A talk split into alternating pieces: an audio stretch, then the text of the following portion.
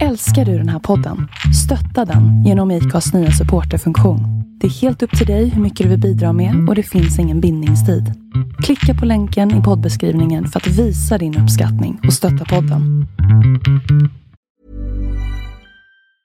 There's never been a faster or easier way to start your weight loss journey than with PlushCare. PlushCare accepts most insurance plans and gives you online access to board-certified physicians who can prescribe FDA-approved weight loss medications like Wigovi and Zepbound for those who qualify. Take charge of your health and speak with a board-certified physician about a weight loss plan that's right for you. Get started today at plushcare.com slash weight loss. That's plushcare.com slash weight loss. plushcare.com slash weight loss. It's that time of the year. Your vacation is coming up. You can already hear the beach waves, feel the warm breeze, relax, and think about work. You really, really want it all to work out while you're away. Monday.com gives you and the team that peace of mind. When all work is on one platform and everyone's in sync, things just flow wherever you are. Tap the banner to go to Monday.com.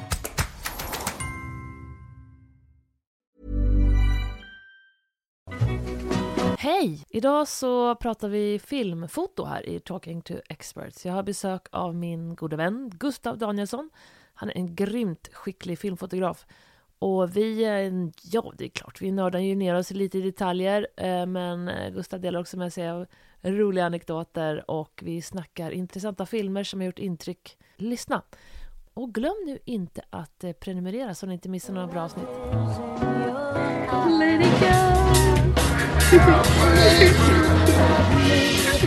Än så länge har jag inte jobbat med såna här gigantiska stjärnor, förutom Daniel Radcliffe som är en ganska känd, alla känner till honom. Men på det här projektet Troja som jag har spelat in, eh, som inte blev så bra, som ingen behöver se, så, så, så hade vi i varje fall ett gäng divor, eller vad ska man säga, man hade ett gäng skådespelare som hade ganska mycket roliga metoder för sig inför inspelningen. Och bland annat så hade vi, dels hade vi då är det ofta så att skådespelarna, man spelar, koncentrerar deras inspelningsperiod till, till korta, korta sjok liksom. Så om man har någon som, så vi börjar spela in den här trojanska prinsen då. Han var ganska rolig, han var liksom skön kille, ung, snygg, lite busig. Eh, kände nog att hans karriär gick jävligt bra nu när han fick göra den här, liksom, han var på väg uppåt. Han blev kär i Helena, sköna Helena, hon som spelar henne. De blev ett par. Big surprise. Big surprise. Det har jag faktiskt inte varit med om förut. Och de gick och smusslade med sin kärlek vid sidan om. Det var väldigt roligt. Och sen så, sen, sen så kom, började vi närma oss inspelningen av Grekerna. Eh, och då Gud vad kul det hade varit om jag hade kunnat alla namn, men eh, då kommer det ett gäng engelsmän. Grekiska namn är ju ganska svåra att lägga på minnet. Nej, jag tänkte de här skådespelarna. Okay. Men regissören har då valt, han vill att de här ska kännas som ett gäng mobbare. Det är hans liksom idé av, av de här grekerna som kommer mot Troja. Mm. Så han har valt, och då har han valt en, en, en uh, brittisk skådespelare som heter Johnny Harris, mm. kommer dit. Och sen så är det en annan kommer komma på hans namn snart. Ingen av de här är så jättekända. Jag tror att många kanske känner igen deras ansikten. Men den här första skådespelaren kommer dit och han har jag jobbat med förut. Han, har, han är en sån grym method acting, alltså personlighet. Han har liksom en slags idé om att det här med att spela, spela framför kameran är jävligt svårt. Så han har massa, massa metoder. Han, är, han blir asknepig. Bland annat har han en metod när han sticker ner händerna i halsen och så att han nästan kräks. Uh -huh. en metod som jag har försökt fuska mig till någon gång så här. Det är liksom eh, precis inför han ska köra. Och... Eh, Vadå, för att han ska få nerv i ansiktet eller vadå? Ja, dels får man helt tåriga ögon, man får nerv och man chockas liksom ut. Det är en så stark känsla så att om man står i det här filmteamet som står och har mysiga snack och, nu är det inte riktigt så på de här inspelningarna och allting, så kan man liksom man kan eh, koppla loss sig själv från verkligheten och så komma in i den här rollen. Eh, han, han körde i varje fall de här, eh, den här metoden. Mm. Och, så han kommer dit och så börjar han träffa den här uh, unga Sköna Helena. Skön, sköna Helena och den här killen. Och han blir så jävla impad. Alltså den här, han som spelar Paris, den unga killen, blir så jävla impad av den här riktiga method acting skådespelaren. Och den här method acting skådespelaren börjar liksom, liksom nästan go nuts på sina method acting-metoder. Men sen är det ju nästa snubbe som flygs in då som vanligt. Och det är ju han Johnny Harris. Johnny Harris, han är liksom the shit på den här inspelningen. Han är en sympatisk, jätteduktig skådespelare. Och han har precis skrivit en egen långfilm som han spelar huvudrollen i.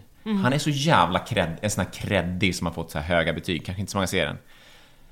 Så då börjar någon slags kamp mellan eh, de här två brittiska skådespelarna. Vem är liksom, vem är den bästa method acting-personligheten?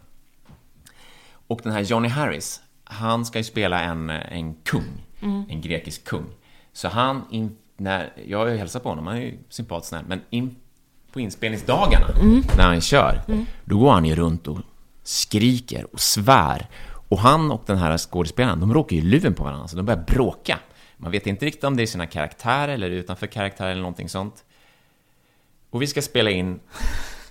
Det börjar med att vi ska spela in en scen med den här Johnny Harris. Vi står på en liten, liten kulle. Och han ska offra sin dotter till gudarna. Det är en jättestark scen som han ska göra. Och han går runt och liksom så här mumlar och har så vi börjar spela in och sen så börjar han bara skrika på teamet rätt för det här.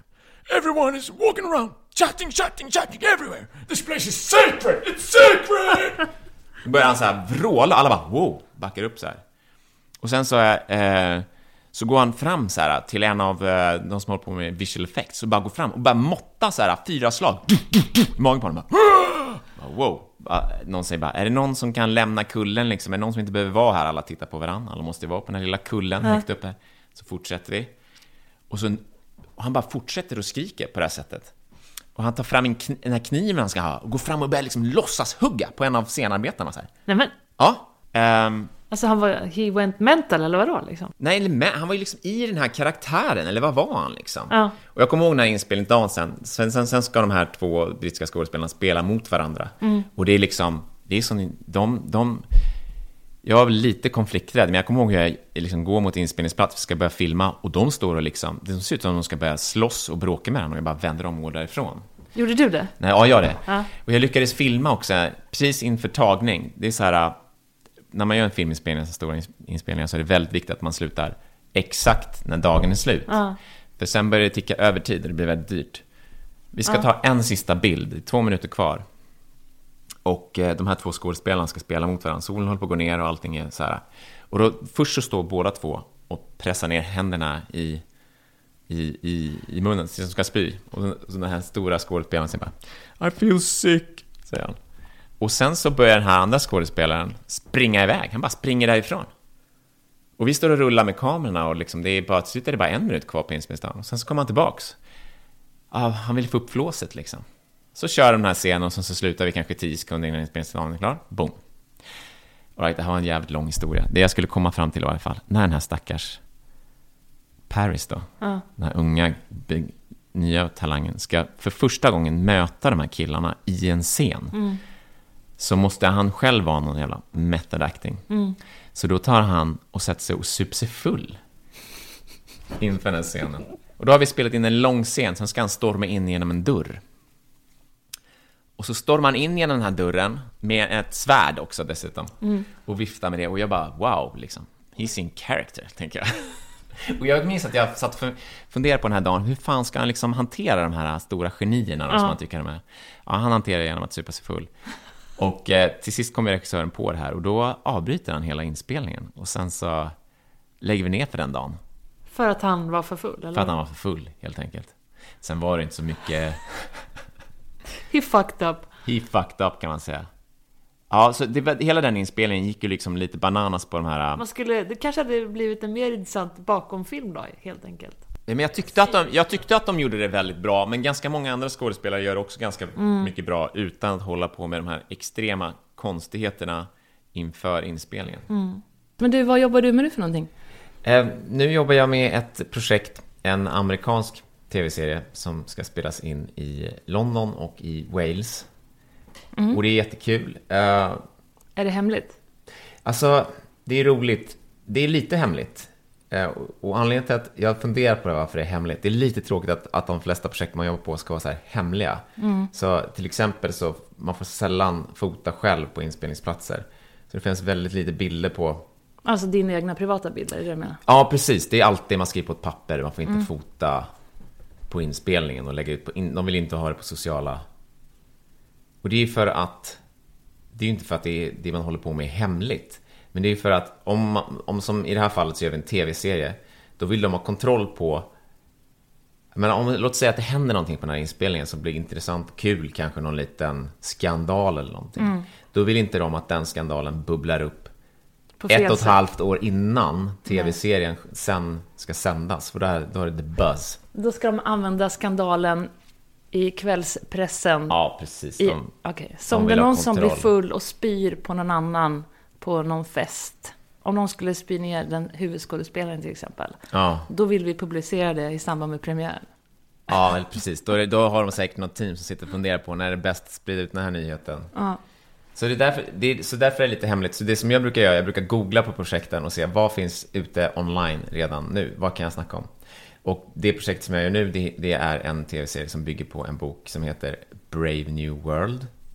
Som är alltså en, en dystopisk framtidshistoria. Men den skrevs, tror jag, 32 av en eh, Aldous Huxley. Så en av de här framtidsdystopierna i, i samma anda som... George eh, Orwell. Ja, precis. Eh, 1984 eller Fahrenheit. Ja, nu kan Just jag inte det. den där siffran, men Hörde du mitt uttal förresten? George Orwell. mm, det var fantastiskt. Ett tag tänkte Vadå? Ja, men det är bra, precis. Vi, vi, ska, vi ska uttala det på engelska. Ja, men eh, så att jag har, mm, jag har läst boken. Det är säkert många som har läst den här boken. Jag trodde jag hade läst den. här. Jag sa så här när jag fick frågan om projektet. Ja, ah, den läste jag när jag var barn. Sen så när jag läste den igen så insåg jag, jag har inte alls läst den när jag var barn. Jag läste en annan bok. Som hette This Perfect Day. Som bandet. Som bandet. Men du, eh, är det en bra bok? Den är, är väl lite daterad kan man säga, som alla såna här framtidsböcker som skrivs 1932. Men den, den, det är... Det är ju framförallt så här, det är en fantastisk värld som de målar upp. Och det här är ingen hemlighet. Det är en, en framtidsvärld där man kan säga att hela samhället, enda drivkraften är att ha lyckliga medborgare och man offrar allt annat för de här lyckliga medborgarnas skull. Så att eh, bland annat så har man kommit fram till att man vill inte ha några konflikter i samhället. Man vill ha så man har extremt hierarkiskt system och man föder inte sina barn själv utan barnen avlas fram i fabriker och man avlas in i kast. Så man har en härskar, ett härskarkast som kallas för alfamänniskor och betamänniskor. Och sen så avlar man fram sämre versioner av människor som ska tjäna de här människorna. Och sen håller man hela den här befolkningen i schack med eh, hjälp av en drog som kallas för soma. Som är någon form av en drog utan biverkningar som gör att folk blir lyckliga. Det är väl eh, någon form, det går direkt på synapserna liksom. Det är lite Handmaid's Tale över den, eller? Eh, ja, eh, nu har inte jag sett, eh, jag har bara sett bitar av Handmaid's Tale för att eh, min tjej Della kollar på den och jag har hört fantastiskt mycket om den Men jag hinner inte, jag har inte, nej. Den verkar intressant, den verkar jätteintressant, den verkar bra. Men jag har inte sett den. Men du, eh, du har ju gjort några Black Mirror-avsnitt. Just det! Är det lite samma veva? Nej, det är det inte. Black Mirror är ju så här man kan väl säga, eh, Black Mirror har ju varit jätteroliga projekt och det är de projekt som jag har varit inblandad i som har blivit mest framgångsrika, kan man väl säga. Eh, de, de gillas av många på Netflix och kritiker gillar dem, sånt där som är kul liksom. Eh, jag har gjort mycket dåliga grejer också, men de behöver man ju inte prata lika högt om. Eh, nej men så att de, nej det är inte samma grej, för det, Black Mirror är det här typiska, det finns ett tema. Det är ju, där är det ju en serie med helt avslutade avsnitt, vilket är skönt. Så man slipper liksom tvingas bara fortsätta. Så jäkla kul idé, tycker jag. Ja, det är det. Men det bygger ju på en person kan man säga. Charles Brooker heter ju författaren som är en ganska känd skribent i London. Och han har ju skrivit i princip alla manus. Så det är en manusförfattare som skriver utifrån ett tema då, liksom. Men det är kul att göra en serie med så vitt skilda avsnitt som eh, binds ihop. Det är klart att de, det är samma tema, men de är ju helt olika. Ja! Och det är inte som en serie, en vanlig dramaserie med fristående avsnitt, det är ju verkligen nya historier. Nej, det är en helt annan grej det här Black Mirror. Det är ju som att spela in en, en, en, en film kan man säga. En lite kortare långfilm. Eh, för att eh, när man gör en tv-serie, ofta spelar man in flera avsnitt eh, åt gången. Man spelar in en, två, tre, fyra avsnitt samtidigt. Och sen så tuggar man på liksom, samma regissör. Här är det liksom olika team, som, olika regissörer och fotografer som gör varje projekt. Det är egentligen bara manusförfattaren och producenterna som är samma. Och även om de går och fingrar rätt mycket på hur det ska bli sen så... Eh, nej, det här Black Mirror har varit skitkul. Det måste, ja, det måste vara skönt också att det inte är så långa projekt. Nej, det är skönt. Det är jätteskönt. Och sen hinner man tänka lite olika kreativt i alla. Hur många avsnitt gjorde du? Jag har gjort tre, ett har inte sänts än. Så det är ju såklart hemligt. Men det kommer i nästa säsong. Det kommer en ny säsong Black Mirror. Eh, och jag tror bara de sitter och väntar. Jag tror allting är klart. Jag tror att Netflix försöker nog liksom portionera ut allting. Eh, så att det inte krockar liksom. Så att de har någon annan serie som har ungefär samma... Jag tror det kommer när som helst. Jag väntar på det nu. Fan, Netflix, de äger världen nu. Netflix och HBO. Ja, alltså den här branschen har ju exploderat de senaste åren. Det görs ju så mycket grejer. Och det är, ja, ja, det är ju bra för oss som jobbar i branschen för att jag har ju, när jag startade i branschen då var det här en riktigt, det, det har ju alltid varit en tuff bransch så tillvida att eh, man kan inte liksom, man kan inte göra det här på en höft liksom, utan man måste ju satsa såklart. Man måste vara passionerad. Det finns ju många sådana branscher, men det är en tuff bransch på många sätt. Man har inte samma skydd och så vidare. Man är frilansare, man går från projekt till projekt. Men den har ju exploderat och nu, det känns som att det måste vara en peak nu snart på de här, den här serietillverkningen. Bara hur mycket serier som spelas in i Sverige på alla. Förut så, alltså jag menar, är, nu har jag spelat in en serie i Sverige också precis. Vilken är det då? Det är, det är, den bygger på Jens Lapidus bok Top Dog. Eh, eller hans serieböcker. Som, som börjar med någon som heter VIP-rummet, eh, Stockholm dit. Och Top Dog, själva serien heter Top Dog. Men det är en omskrivning av den här tv-serien. Den är ganska, ligger ganska långt ifrån originalet. Så att, Blir det bra? Eh, jag tror att det har enormt stor potential att bli bra. Jag, det är svårt att veta det här, för att till exempel det, som- det som jag har gjort som blev mest framgångsrikt, det är ju eh, eh, San Junipero, ett, ett, San Junipero, ett eh, Black Mirror-avsnitt. Och när vi spelade in det, då var det ganska tufft, och det kan ofta vara tufft på inspelningar.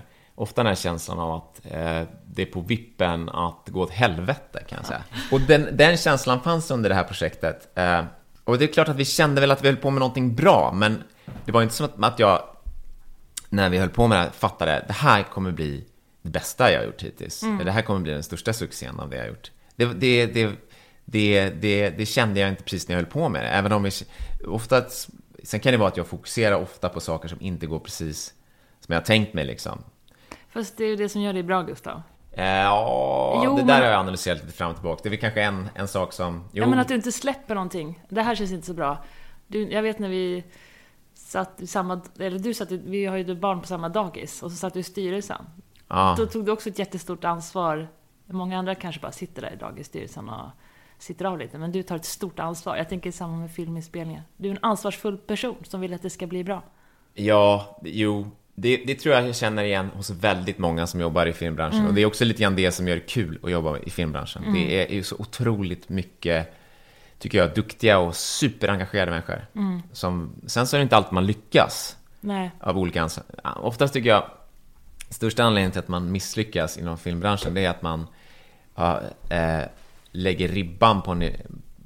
Om man tänker så som en höjdhoppare, man har lagt ribban lite för högt. Man lyckas inte hoppa över den.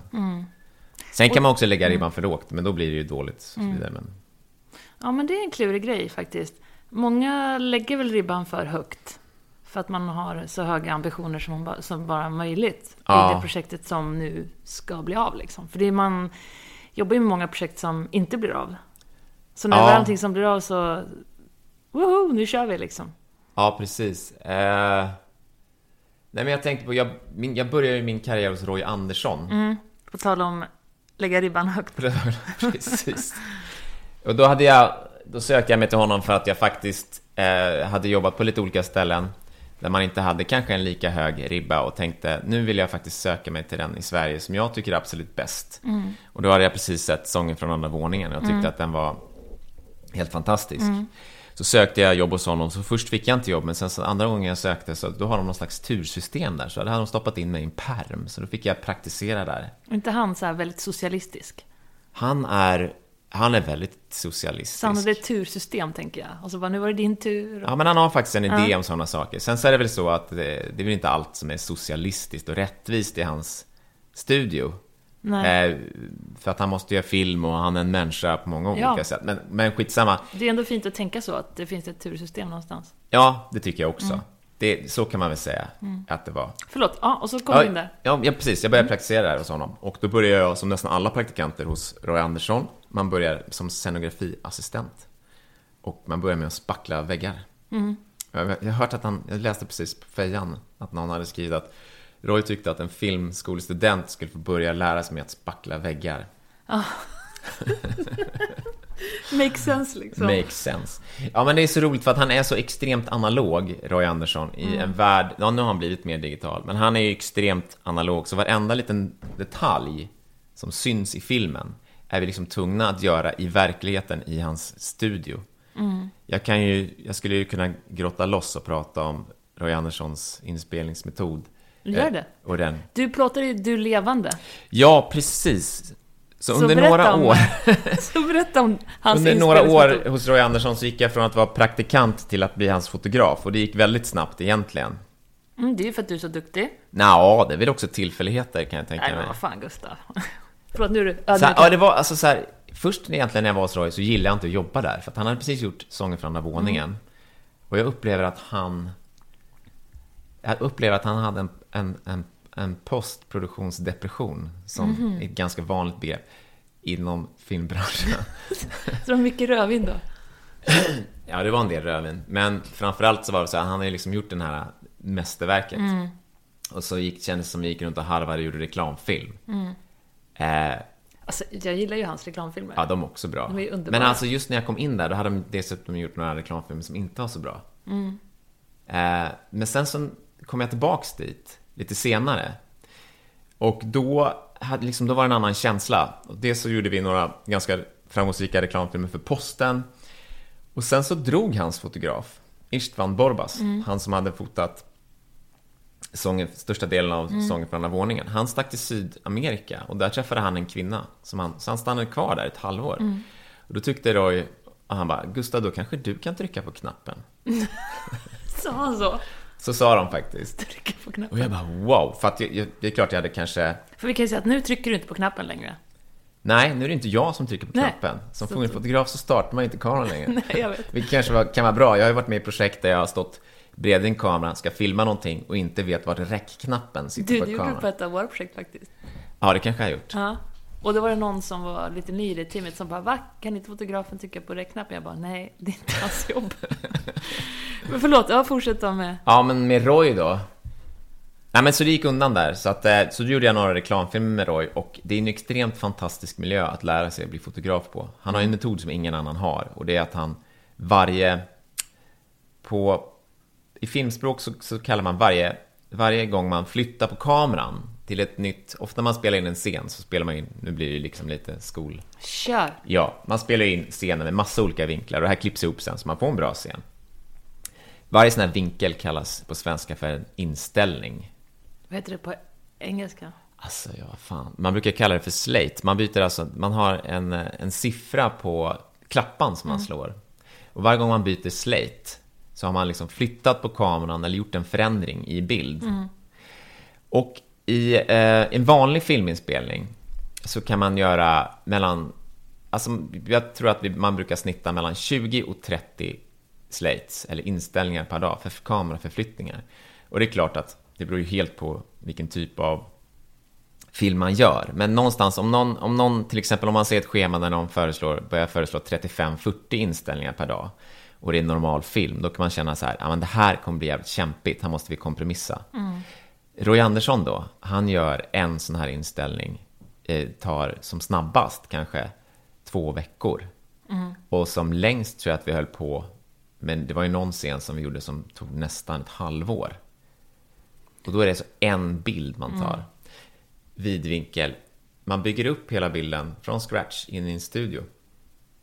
Han har ju man- sin studio på Sibyllegatan på Östermalm. Ja, Sibyllegatan 24, där har han, och där byggde vi största delen av filmen. Det var några scener som liksom blev för stora för att få plats i hans studio. Men då bygger man den här, och så, så målar man upp allting. Man, man bygger miniatyrer av saker. Man bygger ofta upp stora världar, men det här byggs då med, målas upp i perspektiv och man bygger miniatyrer. Man målar bilar och människor som syns långt bort.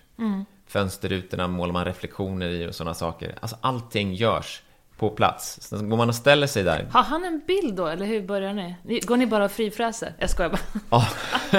Nej, det ska vara markiser här. Nej, Roy Andersson har ju en, en tydlig idé om, om vad den här scenen ska vara. Nej, men har han, fot, har han foton, eller hur? hur Nej, det kan, men det kan vara någon som springer iväg och fotar av en frisersalong. Mm. Alltså ett gäng frisersalonger så här, som inspiration för det här. Och sen så börjar vi bygga med eh, däckisar som det kallas. Det är de här väggelementen. Mm. Så bygger man upp en, en grov skiss på det här. Under tiden så börjar han ta in skådespelare. Så får de prova i den här frisersalongen och Mm. köra den här scenen. Så börjar han en lång castingprocess i det här halvfärdiga bygget. Mm. Som man börjar filma. Ganska snart börjar vi filma på 35 mm film, vilket är jättelyxigt. Mm. Filma det här skräpebygget, så här korta snuttar.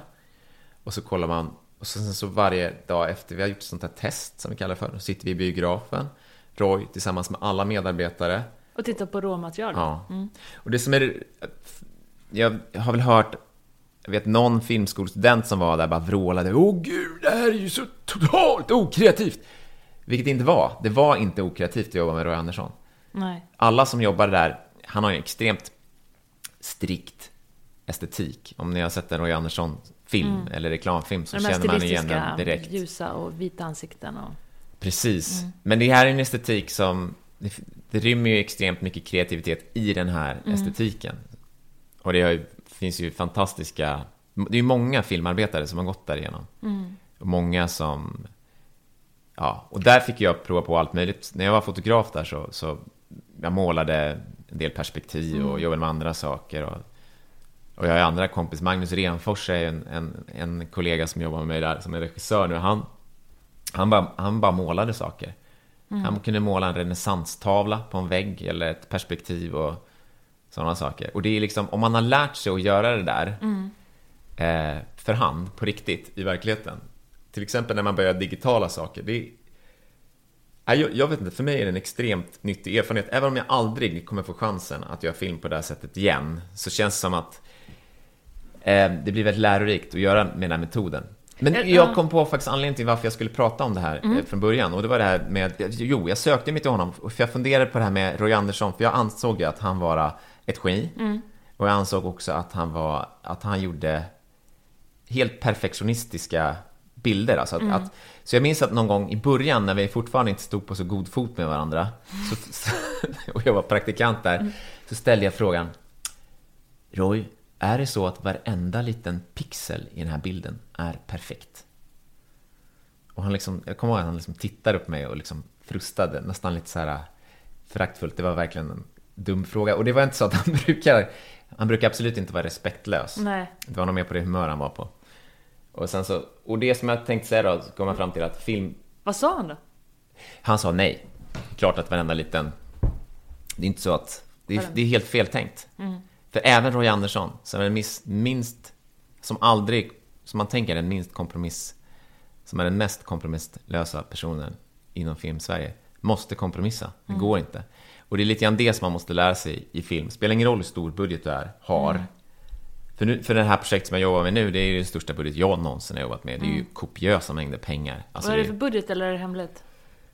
Nej, det är nog inte hemligt, men jag bara- fått höra så här, vet du vad, den här grejen, vi ska ju filma med ny teknik, där man, som jag kan berätta, som är ganska intressant. Istället för att man har en green screen, så har man en stor, stor LED-panel, eh, alltså en stor TV bakom, i bakgrunden. Men Som en, som så här, en vägg, eller vadå? Ja, och den kostar, eh, ja, det var någon så här, vi ska ta en bild på 45 sekunder och det kostar en miljon bara att ställa den där LED-panelen där. Och det Vadå, tyckte en de var lite panel dyrt som då. en eh, LED-panel, eller så en lampa? Eh, Eller en, en projiceringsyta, eller vadå? Nej, inte. alltså... Det är alltså eh, en, en tv-skärm. Men Alltså det är små LED-lampor som gör den här Ja, jag tv-skärmen. Så det blir som en, ja, en, en bakgrundsbild helt enkelt? Ja, alltså innan man kom på det här med green screen så gjorde man ju en massa andra kameratrick som eh, bland annat så kunde man stoppa en det här är ju fantastiskt, alltså det, här, det, här är, det här är det jag älskar med också, Ja. en av bitarna jag älskar med filmfotograf, fotograferandet och film, filmar överlag. Man gjorde ju, man, det är de här hur man, hur man lyckas lura och trixa. Mm. Och det håller man fortfarande på med, även fast man håller på att ha datorer till hjälp, så är det ju väldigt mycket att man, man luras och trixas på Mm. inspelningsplats. Det gör man ju hur enkelt och billigt projekt man håller på Mm. med. Man ska ju liksom sälja en illusion. Och det som man, när man började göra, skulle göra sådana här, till exempel när man gjorde, eh, heter den Met Metropol, Met Metropolis heter det ju en film, en jättefin science fiction-film som gjordes eh, på svartvitt när det var stumfilm. Och då man skulle bygga upp en stor värld, då byggde man en scen och sen satte man en glasruta mellan kameran och den här Just scenen. Och sen målade en matte painting artist, som det heter, eh, ett enormt perspektiv på den här glasrutan och lämnar hål i den här glasrutan där man ser scenen bakom. Och det, de gjorde helt otroliga sådana matte painting jobb. Ge något exempel på någonting som man kan googla och tycka är kul att se. Jag tror att man kan kolla på man kan nog googla på matte painting. Då kommer, alltså matte painting har ju tagits med in i den digitala världen. Det finns ju matte painting artists som gör digitala sådana här matte paintings. Eh, man kan nog googla på matte painting glas eller man kan matte painting Ja, man kan surfa runt på det. Det finns en bok på det här som jag har sett, en typisk coffee table-bok, där man får se de här illusionerna de gör. Och det ser, det ser helt fantastiskt ut. Man kan ju inte flytta på kameran dock, den är ju fastlåst i den här positionen. Precis som det var hos Roy Andersson, vi kunde ju aldrig flytta på kameran. Och jag vet inte om du kan lägga in länkar och så här i det här programmet. I det som vi använder nu? Eller vad pratar? Ja, I det här den här programmet. podden? Jo, Ja. jo, det är klart. Det lägger det på i flödena där. I flödena. Ja, men det finns en ganska rolig, för det vi började med hos Roy Andersson, det var att vi eh, i crewet, när vi hade byggt de här fantastiska sätten som ser helt, de ser inte naturalistiska ut, men de ser ut som de funkar rent perspektivmässigt. Börjar man flytta på kameran, då bara raseras de här sätten. De löser upp sig för att ett hus som ligger, ska se ut att ligga jättelångt bort har vi hängt ner precis framför kameran. Och eh, så vi började, när, när, när vi låste ju fast kameran kan man säga i en fast position, vi fick ju inte flytta på den för då kunde vi ju liksom förstöra en hel scen. Men sen när vi eh, var klara med scenen, när den var godkänd och klar, precis innan vi skulle riva, då så tog vi kameran och så gjorde vi en åkning bakåt. Så det här löser upp sig. Och det här gjordes det en, eh, Johan Karlsson som jobbar där, han gjorde en dokumentärfilm. Och han har samlat det här och jag tror det här finns som ett klipp på, på YouTube. Om man är intresserad av Roy Andersson och vill se så det, han gjorde också en dokumentär som finns om det här. Så det kan vara intressant att kolla på. Men tillbaka till den här stora skärmen Ja. och nya tekniken. Den nya tekniken, det här är ju en eh, superny teknik. Och den har ju eh, framförallt använts i långfilm. Och det är lite skillnad fortfarande på långfilm och tv-serier. Långfilm har mer pengar per inspelad minut kan man säga. Så att, eh, så att det här är en extremt dyr teknik.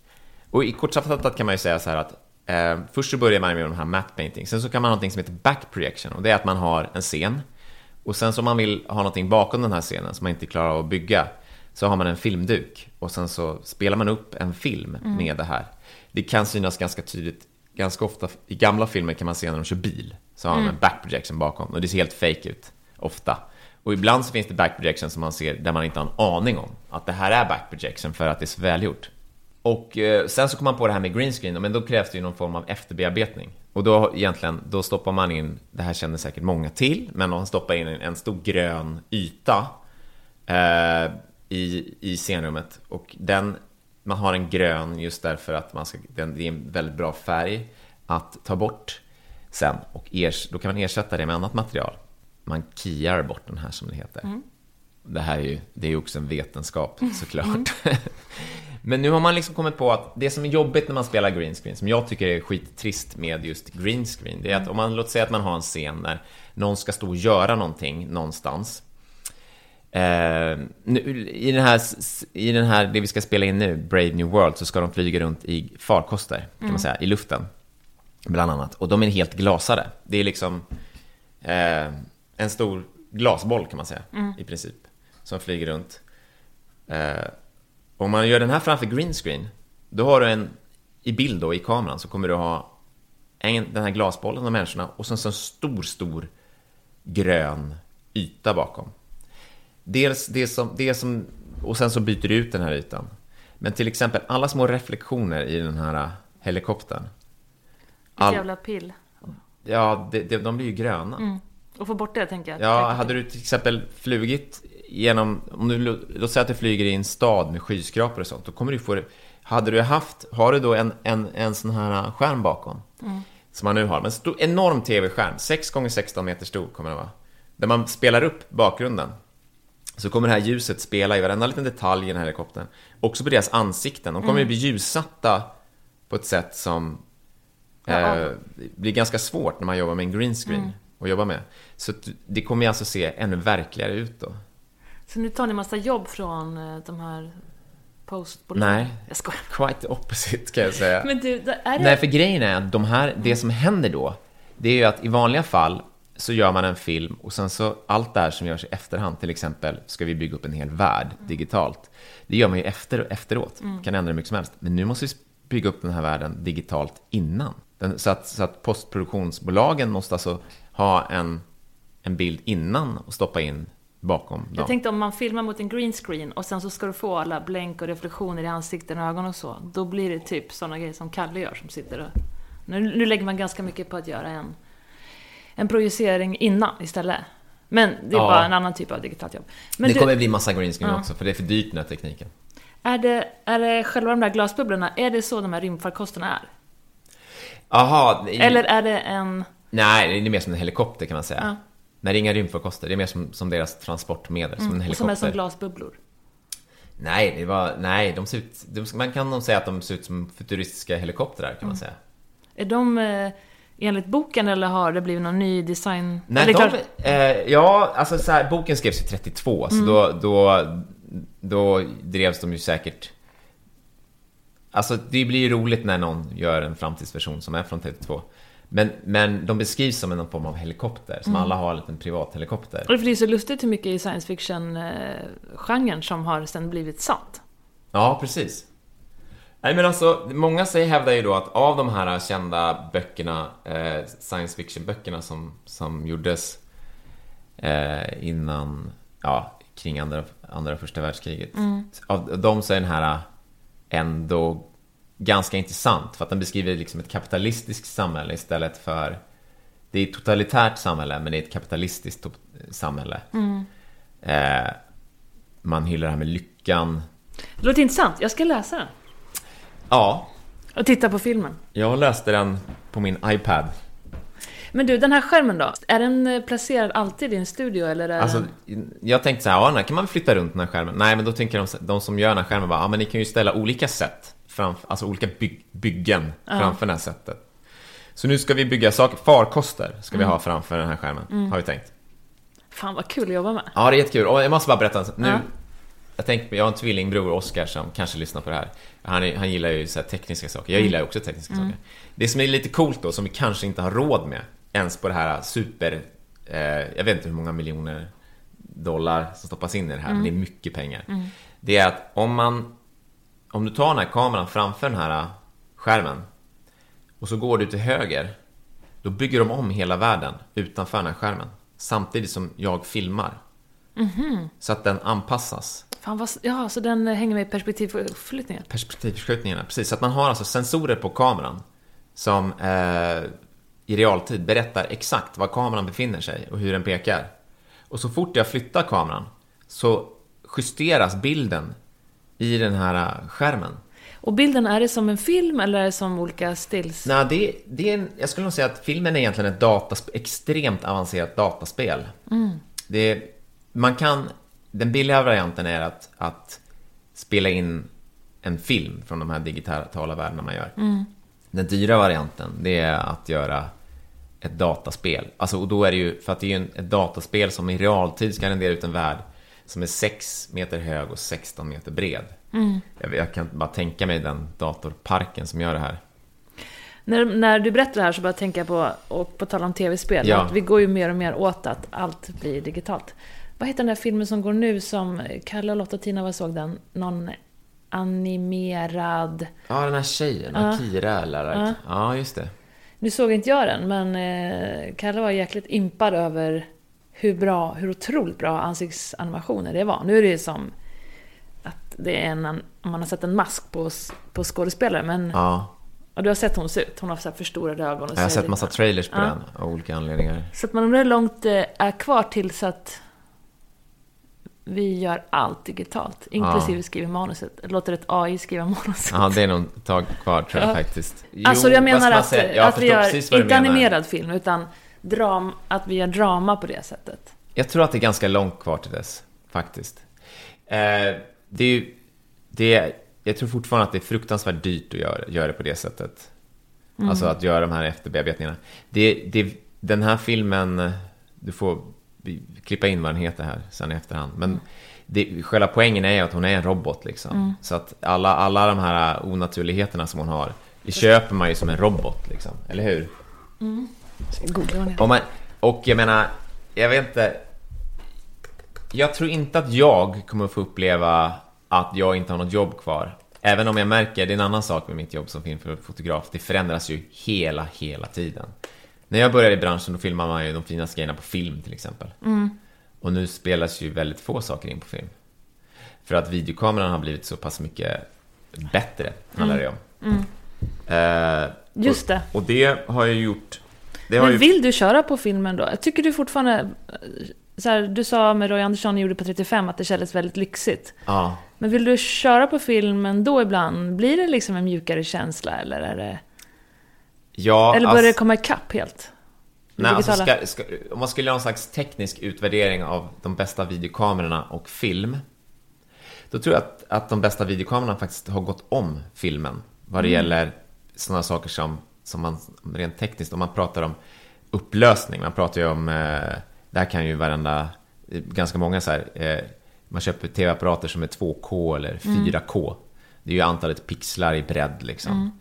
Eh, I överkant, 4000 pixlar och så vidare. Nu, börjar man ju göra eh, mycket 4K-produktioner till exempel. Där slår ju digitalkamerorna filmen. Jag tror att man säger att film är 6K och så vidare. Det finns ju digitalkameror som är uppåt 8K. Eh, det finns andra saker som till exempel... Eh, Och det är roligt i kombination med att man tittar mer och mer i så här små skärmar. ja, Kör med faktiskt. 8K på det liksom. Faktiskt. Förr gick ju alla och tittade på bio. Ja. Cinemascope. Eller cinemascope. Ja. Nej, alltså... Man kan ju... Jag kan... Ja, jag är lite nostalgisk över det som har varit, men om man inte omfamnar den här utvecklingen som filmfotograf då, så, så tror jag att jag, i varje fall i den situationen jag befinner mig jag skulle liksom bara hamna utanför. Jag kan inte bli bitter över att saker och ting förändras. Det blir lättare att spela in saker. Mycket, mycket lättare. För, förut var man tvungen att spela in som filmfotograf på film. Ingen i teamet såg egentligen hur det här såg ut förrän dagen efteråt, när den här filmen var framkallad. Så filmfotografen var någon form av mm, magiker liksom, som, eller åtminstone sa så här, jag vet att det ser konstigt ut på monitorerna, men det här kommer se bra ut imorgon på filmen. Så att då hade ju den här, då hade ju eh, filmfotografen också den rollen som den enda garanten. Nu sitter man ju och tittar, hela teamet sitter och tittar på stora monitorer. Regissörer och man gör reklamfilm ju kund, alla kan ju sitta och titta, så här kommer det ungefär se ut när det är klart. Det är liksom Och- som en teater för dem på set. Ja, och en annan sak är ju så här, det, det har ju underlättat en massa. Då tänker man så här, men då borde ju det här jobbet bli lättare. Men jag upplever att, eh, nej det blir inte lättare, för att man håller hela tiden på och pushar eh, på vad vi ska klara av på en inspelningsdag till exempel. Dels tycker jag faktiskt att mycket av det som vi gör idag ser, ser fruktansvärt mycket bättre ut än mycket av det som gjordes för på den gamla goda tiden. Och då går det ju inte att jämföra med mästerverken, alltså sådana här fantastiska filmer med de största fotograferna, de största regissörerna och de största budgeterna. De har ju ofta sett helt fantastiska ut väldigt länge. Men om man tänker bara så här, det allmänna liksom, eh, flödet av film så ser det ju väldigt mycket bättre ut nu. Eh, man spelar in mycket mer per dag. Och det är väl kanske den... Det är väl att de här nya kamerorna inte behöver lika mycket ljus. Alltså att man inte lägger så mycket tid på ljussättning, eller? Ja, men det är också en sån sak. Förut var ju liksom, de kamerorna var ljussvagare, så ett av problemen var ju så här, hur får vi in tillräckligt mycket ljus i den här kameran? Nu är det ju bara, nu är det ofta, de här kamerorna är ju jätteljuskänsliga, så nu är det bara så här, ser det bra ut, kan man säga. Om man dessutom har en monitor och kan sitta och titta på den här monitorn, då kan ju vem som helst tycka och tänka om det här ser bra ut eller inte. Det är klart att det har blivit, det har ju förenklat det för oss. Fast det är också en jobbig grej, tänker jag. Eller en positiv grej att det är många som kan titta med en gång. Men det blir också väldigt många som har åsikter i en kreativ process. Ja, eller vad ska man säga? Ja, reklamfilm kan, kan jag uppleva att det blir problem.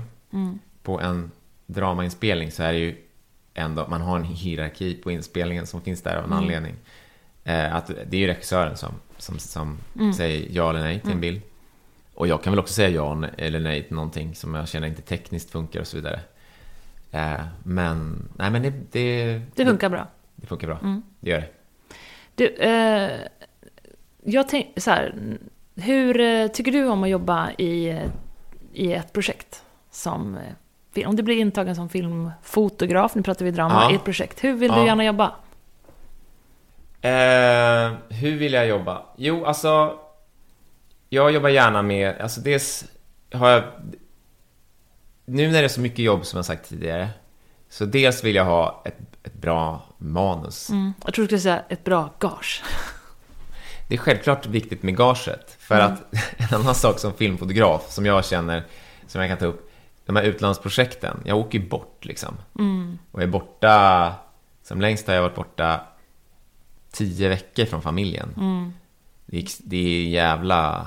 Det, det, det, det, det, det är ju skitjobbigt för Della att vara kvar hemma. Det kostar på helt enkelt.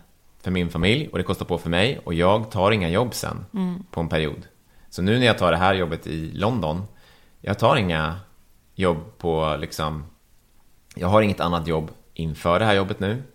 Och jag ser långa pauser så att Och sen när du kommer hem så tar du igen familjeliv och så, är det det du menar? Ja, jag försöker. Det går ju liksom inte att kompensera eh, en total frånvaro, men jag försöker liksom. Jo, men det var jättefint att man ändå tänker så. Man kan ju inte gå rakt... Eller, det är klart, Nej, folk precis. kan gå rakt in i ett. Men jag förstår, eller jag vet hur du tänker. Att Ja. du vill vara en närvarande familjefar. Ja, så självklart är det så att gaget påverkar, för att jag, varje projekt jag tar, då kollar jag så här, okej, vad blir det för ansträngning liksom, på mig och på min familj för det här projektet? All right, så mycket pengar får jag, jag kan klara mig så, si så länge innan jag måste inte gå på nästa projekt. Så gaget är viktigt. Ja, men jag tänker så här också att eh, vet, om man jobbar som filmfotograf så vet ju alla att det är, det är en belastning för familjen. Man är borta längre perioder. Folk drar i dig hela tiden. Det är väldigt långa arbetsdagar eh, ibland. Ja, Så att jag menar, det är ju en tuff yrkesroll så att få ihop i sitt privatliv. ja. Ja, det är ju det är, det är ju många i filmbranschen som har eh, jättetuffa yrkesroller, inte bara fotografen. Mm. Jo, Scenografen. Ja, ja visst. Och Eh, massa, el elektrikern. Ja, vi har inte gått in på alla, alla olika roller som finns in, i, en, i en filminspelning. Det kanske vi inte bör göra, men det är ju, det, det är ju tufft. Det är ju det. Det är, ju- det är lite undantagstillstånd när man spelar in film.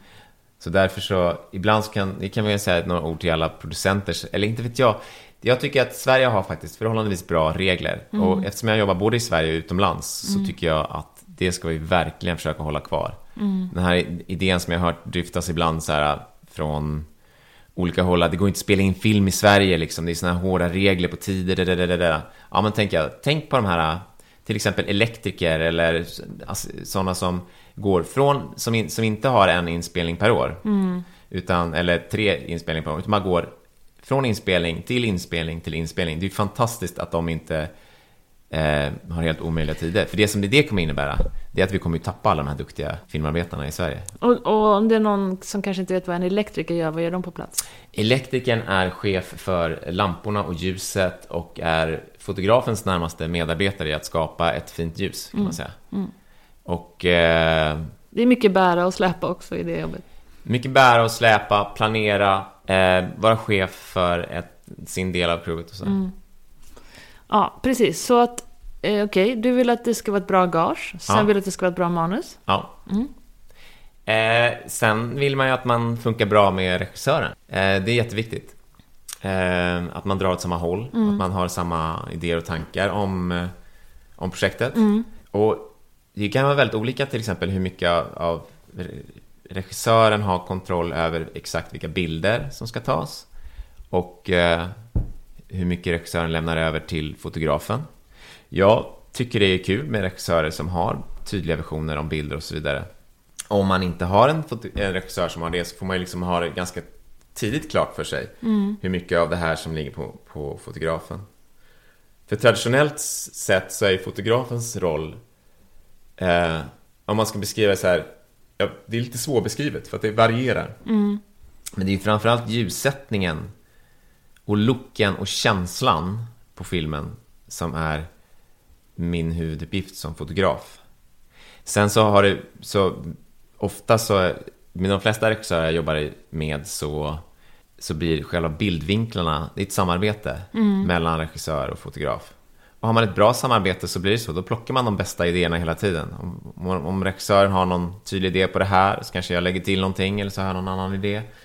Och har man en rak kommunikation så går det liksom att, att plocka de bästa idéerna hela tiden. Det är ju det som gör att det blir ett bra samarbete. Det är så lustigt med filmbranschen, det är, det är hierarkiskt. Ja, men Och det måste vara det. det. Måste vara Ja. det. Nej, men det är ingen konstighet i det, att det är hierarkiskt. Nej, jag det är ju liksom inte inte finare att det skulle vara totalt kaos och varenda jäkel kan komma med tycka saker. Det är lätt att tycka saker. Och det är ännu mer hierarkier i USA. Ja, ja, ja, ja. Där får man ju inte ens... I, I Sverige så kan det ju vara så att någon som jobbar på elavdelningen hjälper till att flytta kameran. Mm. Där kan man ju bli sparkad om, om det händer. Därför de har så starka Fack, fackföreningar. Fackförbund. Nej men alltså, eh, vad ska man säga? Det, det som är kul, det, ja, nu ska jag in i det här dyra projektet, men jag gör ju inte bara det. Jag gör ju allt ifrån eh, nästan nollbudgetprojekt till de här dyra projekten. Och då finns det ju olika anledningar till varför man väljer olika projekt såklart. Jag tänker på några grejer som du och jag har jobbat med. Ja, vi har gjort några, några saker ihop som inte haft särskilt hög budget. Nej, jag tycker det kan vara, alltså... ehm, eh, nej, men man får ju se liksom vad ett projekt kan ge till en själv. Och eh, en av anledningarna till att jag håller på med det här är att jag tycker det är sjukt roligt. Liksom. Eh, och om ett nollbudgetprojekt är sjukt roligt och har potential och så vidare så, så är det väldigt kul att göra det. Och då står man ju där eh, som, som senast vi jobbade ihop så var ju jag en av skådespelarna och det, jag säger inte att jag är någon jättebra skådespelare, Jo, men det det var det. det var ju extremt utmanande för mig. Och det, det, det har jag ju provat på att skådespela några gånger och det har ju varit extremt bra för mig i min roll som fotograf såklart. För jag, jag, jag anser att jag blivit ganska, väldigt mycket mer respektfull mot skådespelarna innan. Ja, det är ju en väldigt utsatt roll. Det är extremt utsatt att vara skådis och det glömmer man eh, Det kan man glömma bort i ett team där man har någon jargong och det är trevligt och så vidare, det snackas där, där, där. Och liksom vissa skådespelare kan ju bara stänga av och på det här Snacka runt och liksom bara gå in och så boom så kör de en scen Men vissa skådespelare funkar inte alls så Nej, och tänk om du ska göra en allvarlig roll, att du ska sitta och gråta eller... Ja. Och skådespelare plockar ju från sitt inre många gånger, alla jobbar olika, men letar det jobbiga känslor och sen så håller folk där och bara har något sånt dåligt prank som Ja, ja, ekar ja, rummet. ja, det är fruktansvärt. Det kan vara fruktansvärt respektlöst faktiskt. Men, eh, men eh, ja, så det var en, en, en, en nyttig... Det är nyttigt att göra de här grejerna. Mm. Och det är kul kan jag tycka, som i Sverige att man... Alltså i Sverige finns ju inte de här jätte... Eh, det finns inga hårda regler exakt eh, vem som gör vad. Alltså, jo, det finns ju såklart vem som gör vad på en inspelningsplats. Alla titlar, alla har huvudfunktion och så vidare. Men jävlar vad man går och rycker i gardiner och sådana saker hela tiden för att man vill ha en, bättre bild. Och man gör ihop och man hittar bra samarbetsformer på det sättet. Och det är ju också ett väldigt kul sätt att jobba på. Mindre team och så vidare. Sen tänker jag också att det är en himla konkurrensutsatt bransch. Och som du sa, att filmarbetare är så jäkla kompetenta och gör så mycket. Mm. Om du säger så här, men flytta på det här hyll, bokhyllan, vi måste eller scenografen och regissörerna, men vi måste flytta den. Boom säger det, så kommer folk fram och, flyttar och anstränger sig så jävla mycket. Det är en häftig grej. Ja. Men i och med att det måste kunna gå fort och göra sådana saker, så måste det ju vara en, ja, men en, en hierarki och som, för, som ska löpa smooth för att man ska kunna lösa saker och ting fort. Fort! Ja. Står alla väntar. Eller alltså, egentligen, det här med hierarki, vad ska man säga? Som det sen- senaste projektet Top Dog som vi hade. Det är klart det finns en hierarki, men det, det är ju ingen tydlig hierarki. Nej, men det är kanske är vem som säger, vem som fattar besluten. Fast det Ja, betyder precis. inte Det att... finns en hierarki där, men det, men det känns ändå som en ganska... Det kan ofta kännas som en ganska platt organisation i, i, i, i, de, i förhållningssättet man har till varandra. Fast självklart Jo. finns det en, Ja. en tydlig Och hierarki. det är ju det bästa när det funkar så. Absolut. Att det är en, en respektfull och ett... Jag menar, till exempel på, fika, på fikarasten är alla sköna med varandra. Ja, precis. Så är det ju på, ofta på en svensk Mm. inspelning. Att när man käkar lunch så, så sitter alla... Mm. Så sitter skådespelarna ibland och pratar med eh, någon assistent och så vidare. Mm. Det är inte det här... Så är det ju inte på de här stora amerikanska inspelningarna. Väldigt, då, eller då är det skillnad upplever jag. Med de här som känner att de är lite stjärnor och så. Känner du att eh, du tycker att det syns i bild ibland om en produktion har en väldigt hög budget eller inte?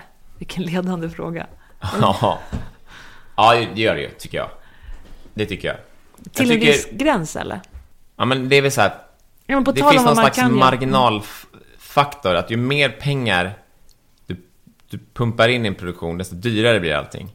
Jag till exempel anpassar mitt gage till hur mycket pengar en produktion har. Så nu gick jag in i ett amerikanskt projekt och vet att det finns det mycket pengar. Ja, men då tar jag ut ett större gage, vilket betyder att stoppar in, ju mer pengar du stoppar in i ett projekt, desto dyrare blir ju saker och ting. Men det här med att Vänta, man... du en procentuell lön, eller vadå? Nej, men det är ju bara... Det... Nej. Nej, jag har ingen procentuell lön. Jag får ju olika betalt beroende på... Ja, jag, jag, jag trodde bara att du hade någon sorts system. Nej, jag har inget system. Jag har, äh, jag har agenter som, som, som förhandlar mina löner, vilket jag tycker är extremt skönt. Eh, så jag har Magnolia i mina svenska agenter. Nu fick jag hjälp av en amerikansk agent att göra just det här jobbet. För Är det jag, stor skillnad på dem? Amerikansk? Ja, det är det. Hur då? Jag har en väldigt personlig relation till mina agenter i Stockholm. Eh, Johanna som är min agent kan jag... Det är inte jag, måste Nej, säga. Johanna Albinsson. Hon är en fantastisk agent tycker jag. Hon är väldigt sympatisk, alla gillar henne. Men hon tar tag i alla jobbiga frågor liksom. Jag kan bolla det med henne och jag kan vara extremt rak med henne och ta upp allting från Ja men det här funkar inte för mig och min familj, da, da, da, da. Massa sådana saker. De här amerikanska agenterna har jag ju inte ens träffat. Jag har ju bara haft Skype-möte med dem. Och den första agenten på den här enorma agenturen eh, han och jag, vi kunde ju inte ens kommunicera med varandra. Jag fattar inte. Alltså vi var så olika. Han var så extremt amerikansk. Så han kunde inte fatta att jag kunde tacka nej till någonting överhuvudtaget. Alltså, jag, så fort jag får ett jobb så blir det ju ändå att jag måste göra en övervägan. Funkar det här för mig och min familj? Nej, alltså det var... ju- Vadå, Ja. vad sa han då? då? Ja, och jag, jag har väldigt, det, sen så pratade han ganska snabbt och på en amerikanska... som- Alltså, verkligen, vi, vi kunde inte kommunicera med varandra. Överhuvudtaget. Så jag fick hela tiden känslan av att han tänkte att jag var en idiot. Och... För det var, det var ju framförallt här jag snackade med honom i samband med att de, de hörde av sig från Stranger Things. Vilket var ju en fantastisk förfrågan. För det var ju en tv-serie som jag hade sett med min familj. Hela vår familj, fast våra barn är lite för små för den, satt ju bänkade framför den här. Och jag tycker den är helt fantastisk. Oj, min telefon. Ska- Nu ringer. Vänta. Den? Men en massa olika, eller olika parametrar. Bland annat var det hur länge jag skulle vara borta från familjen. Alltså typ ett halvår nästan, eller fem månader. Eh, Barnen tyckte det var ball att du skulle fota Stranger Things, men inte så ball. Nej, och Fast så jag kommer ihåg, de pratade med dina barn, pratade med mina barn. Mm. Bara, vad ska Gustav inte göra Stranger Things? Ingen förstod det, ungarna på Nej, gården. nej, men jag tror de, när det kändes som att jag skulle vara borta hela sommarlov, ja nu Nej, blir det ju inte. så igen i sommar egentligen, fast mycket kortare då. Mm. Ja, så då valde jag att säga nej Mm. till det här projektet. Eh, och tacka ja till ett mycket kortare projekt istället. Eh, ja, men hur som helst, nu har det kommit, ja, nu har det glidit in en ny amerikansk agent. Och vi kan i varje fall, vi förstår varandra. Ja. Så det känns som att så här, det var liksom, det var dels en enorm kulturskillnad att ringa den här agenten i, i LA som, som, eh, som D- Den blev så anonym, eller? Ja, alltså, svårt att förklara. Men det var verkligen det här, det var lite språkförbistring och kulturförbistring till en början. Och då tänker man ändå att man kan prata engelska liksom. Ja, verkligen. Men det var kulturella skillnader helt enkelt. Han, jag, jag förstod inte varför han, vad han, alltså varför, varför pratar du ens om den här grejen just nu? Du förstår du inte, det är det här som är mitt problem. Ja, skitsamma. Men nu har jag fått en mycket bättre agent där. Men kortfattat, så mina agenter i Sverige har jag mycket närmare relation med. Så de kommer välja alla gånger när det inte är ett amerikanskt projekt då. Men är det inte så i USA att eh, jobbar man med film där, då, Mm. då, då hänger man sig ordentligt. Det är inte så att man eh, går, ska och gå och hämta på dagis och på skola, långa arbetsdagar. Jag vet faktiskt inte hur det är riktigt i USA. Jag vet, jag har aldrig spelat in, jag har spelat in, eh, jag har gjort filmer som ska utspelas i USA. Man har spelat in eh, faktiskt båda projekten i Sydafrika. Och sen har man åkt och spelat in eh, några dagar i USA. Så att jag har liksom aldrig gjort några långa produktioner i USA. Alltså det är ju jobbigt att flyga så mycket Gustav, känner inte du det? Eh, du menar den här klimatångesten? Ja, men jag har, jag har byggt en pump hemma där jag kan liksom pumpa ner koldioxid under jordskorpan med en vev. Så det sitter jag och gör för att kompensera Fast det är sjukt Johanna, att flyga... du vet, känns det inte jobbigt att köra runt i din stora feta SUV, Johanna, när du ska liksom Stora feta SUV. Basunera ut dina miljö... Hur känns det att köra runt i den? Stora göra- feta SUV. Ja, den är ganska stor, ganska fet. Okej, jag har en halv SUV faktiskt. Eh, Nej, men jag tycker det är jobbigt. Jag kör ju inte i den i vardagen så mycket. Nej, Det var ju för att vi började cykla mountainbike som vi behövde en biljävel. jag förstår att ni behöver den här bilen som är stor och fet. Eh, Okej, you got me, vad ska jag säga? Ja. Ja. Men har man, okej, förutom att eh, Jo, eh, ja, men flyga ner till Sydafrika under en helg för att spela in en reklamfilm. Det, det har jag aldrig gjort. Nej, jag- nej, jag bara pratar om filmbranschen generellt sett. Ja.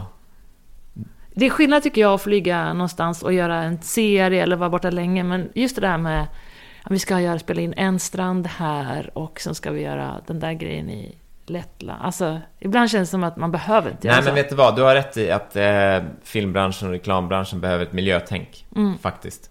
Framförallt tror jag det gäller reklambranschen, för där...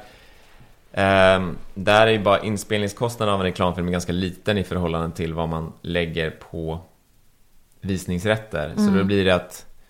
Ja, men om man spelar in för McDonalds, sen ligger liksom driver av hamburgare som slängs. Mm.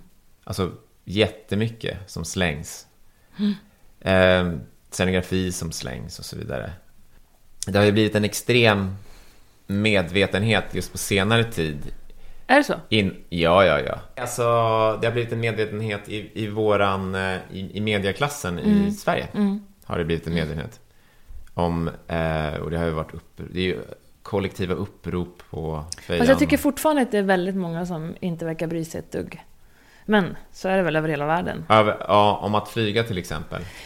Om att flyga, verkligen. Alla flyger ner till Cannes, alla flyger till, ja men du vet. Ja, nej, det där är en jätte... Det är en svår fråga. Och jag, jag har flugit en del. Har, har det blivit. Och jag har väl funderat på om jag ska på något sätt kompensera det. Koldioxid kompensera det. Det är väl det, det som jag skulle kunna tänka mig göra då. Jag tror den största påverkan du skulle kunna göra är att resa frågan i produktioner. Hej, är det möjligtvis så att ni kan sparka mig eftersom jag bor i Sverige och det här spelas in i London? Nej, nej, man kan tänka sig, kan vi, finns det något miljötänk i den här produktionen? Så man kan Eh, säga vet, bara, du ja, vad? vi... vet du vad? Alltså, ja, vet du vad? Men jag upplever faktiskt att om man tittar på Sverige då Mm. så upplever jag att eh, det finns en det här jag kommer ja, det kan jag absolut göra men jag upplever att det håller på att hända också Mm. i svensk eh, filmindustri. Absolut. Ja, nej men det är klart, men det är ju en viktig fråga. Det är det verkligen. Och jag vet att jag har ju tvingat folk att åka tåg och etc. istället för att flyga i, ibland i pro- projekt som jag jobbar med. Ja, Och jag kan uppleva att det i alla fall varit så att film och tv-branschen tycker sig stå över de här frågorna. Och jag kan tycka att det känns ja, egoistiskt helt enkelt. Ja, nej men det, det är väl, överlag kan det vara inom filmbranschen att man, man har ett undantagstillstånd. Att man tycker att den här grejen som jag gör är så viktig så jag kan kanske köra över folk för att få göra det här. Jag kan bete mig oschysst överlag. Jag kan, eh, eh, jag kan tänja på mina moraliska gränser för att det som jag gör nu, det är så jävla viktigt. Men eh, då tycker inte jag man riktigt satt det i perspektiv till alla andra verksamheter som är viktiga här på jorden och så vidare. Eh, det är kul med folk som brinner för saker och ting, men, men det, jag tror att det är det här, det är det här liksom undantagstillståndet. Att det här är, det här, är- och sen så har det väl blivit lite slentrian då i det här, att man kan eh, flytta på, det här kommer en filminspelning liksom. Och miljö är ju en sak, men som du säger också moral och arbetsförhållanden. Och det tror jag också har blivit bättre. Men om man kollar på de här gamla regigenierna, eller hela metoo-rörelsen för den delen. och- Absolut. Så att man har ju funnits ett sånt gigantiskt undantagstillstånd. Ja, alltså sen, jag har ju, det har ju blivit att jag har fått samarbeten med regissörer som jag gillar väldigt mycket. Owen Harris har gjort eh, i princip alla utländska projekt med. Eh, här i Sverige så har jag jobbat med andra regissörer som... Och en av anledningarna till att jag tycker att det funkar bra, det är att de har... De har inte den här eh, förvrängda idén om vad de håller på med är för någonting. De kan... Eh, de kan göra fantastiska grejer. Men de, de har inte den här idén om sig själv att vara ett geni till exempel. Nej, det känns ju jäkligt omodernt. Ja, men i en Nå. filminspelning, det är ett sånt teamwork. Ja, alltså... Även Roy Andersson, även om han nu är ett geni, om man tycker det så, det krävs ju fortfarande ett stort teamwork för att det ska funka. Absolut. Och nu vet inte jag om han är en sån som ser sig själv som ett geni just, men jag, Jag menar... tror inte han ser sig själv som ett geni. Nej. Det tror jag inte. För att eh, jag, jag, en av anledningarna till att jag var hos honom, det var ju för att analysera hur ett geni var. Mm. För att jag själv kanske i min ungdom ville bli ett geni. Det är ödmjukt av dig att säga faktiskt. Nu har jag klätt av det här geniet. eh, så att, vet du det... Eh, och jo, absolut, jag menar det var ju mycket saker hos Roy Andersson som var undantagstillstånd. Men jag vet att hans produktion har blivit mindre och mindre undantagstillstånd var, var genom tiden har lidit. Alltså, vet du det, filmprojektet innan Du Levande som jag var med på, Sång från andra våningen, där var det ju bara konstant övertid. När jag spelade in Du Levande var det också väldigt mycket övertid. Och Roy Andersson gled ju gärna ner klockan fem på eftermiddagen full av inspiration och ville fortsätta jobba. Jag fick mitt första barn under den här perioden. Jag kommer ihåg det, ja. Ja, så det var klart att det blev liksom Det var ju ganska Det är svårt. tufft. Och Det är jättesvårt. Redan där började det bli lite så här konflikt mellan filmarbetande och familjeliv. Men eh, så att det var ju absolut inte Men jag var väl en av dem som tror jag drev på hos Roy då att få någon form av normalitet i eh, inspelningen. Det var ju många där som, många var ju unga hos Roy. Och många jobbade ju liksom hur mycket som helst, dygnet runt. Men den här gången hade de ju, eh, på det här projektet hade ju all, gick ju alla på timmar och på övertid och sådana saker. Så att om man höll på och slet en natt så fick man ju extra betalt för det. Eh, projektet innan, då gick ju många på månadslön. Så att det är liksom, då drevs de ju, då, då, det var ett helt gäng där som man fick känslan av att de bara drevs som någon slags, det var nästan en lite sektvarning. Vilket jag har hört att det var på oss också. och om man läser Lena Anderssons bok, Just det. Har du läst den? Vad heter Ja, den? ja, Egenmäktigt förfarande? egenmäktigt förfarande. För att det där utspelade sig under tiden vi var där, Ja. på studion. Ja, Hon roligt. påstår ju att det här är en eh, dikt, och det får hon väl göra. Den är ju riktigt bra, den boken. Ja, den är rolig. Eh, eller den är, den, jag också läst den lite grann, för att varenda händelse som hon beskriver, Mm. eh, där hon kom i kontakt med oss på studion, den har jag varit med, jag var ju med i det här gänget som var på studion. Öppnade, hon stod utanför dörren utan, eller hon kom in. Jag, kom- Ja, men jag när hon inte- stod utanför dörren och Roy Andersson inte ville släppa in henne. Bland annat så hade ju någon gjort en, en dokumentärfilm om Roy Andersson. Ja. Som vi satt och kollade ett test på. Med den här journalisten, Mm. Lena Andersson.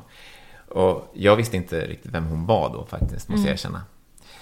Och efteråt alla bara hmm, hmm, ja det här var ju riktigt bra, bra jobbat så här. Och så säger Lena Andersson, vadå, vad är det här? Det här är en jävla reklamfilm, det här är ingen dokumentär.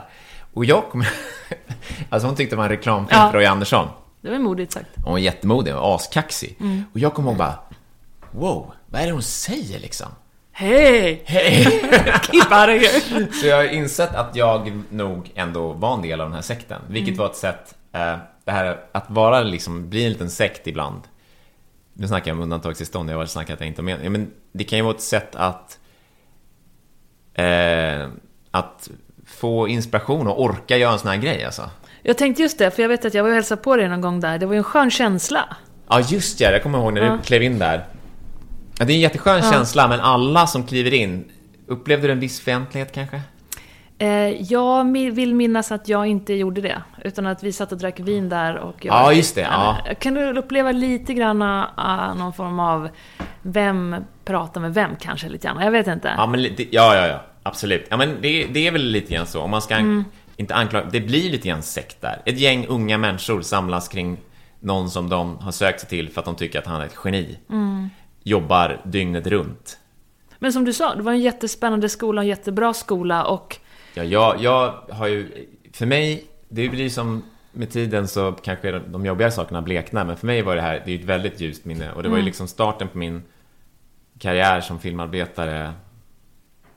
Alltså, vad, kanske, ja. kanske, som en del säger, jag pikade direkt. Alltså, du levande är kanske en av de filmer som jag har fotat som kommer stanna kvar längst i filmhistorien, om Mm. du, förstår vad jag menar. ja, du kommer göra många, många, många fina projekt. Jo, jag vet, men mycket som man gör nu känner man ju drunknar ju i ett hav av Rörlig bild. rörlig Ja. bild. Jo, han gör ju konstverk. Han gör ju verkligen konstverk. Ja, men alltså, någonstans blir det liksom extra aktuellt att göra saker som eh, är så pass annorlunda när man matas med mycket som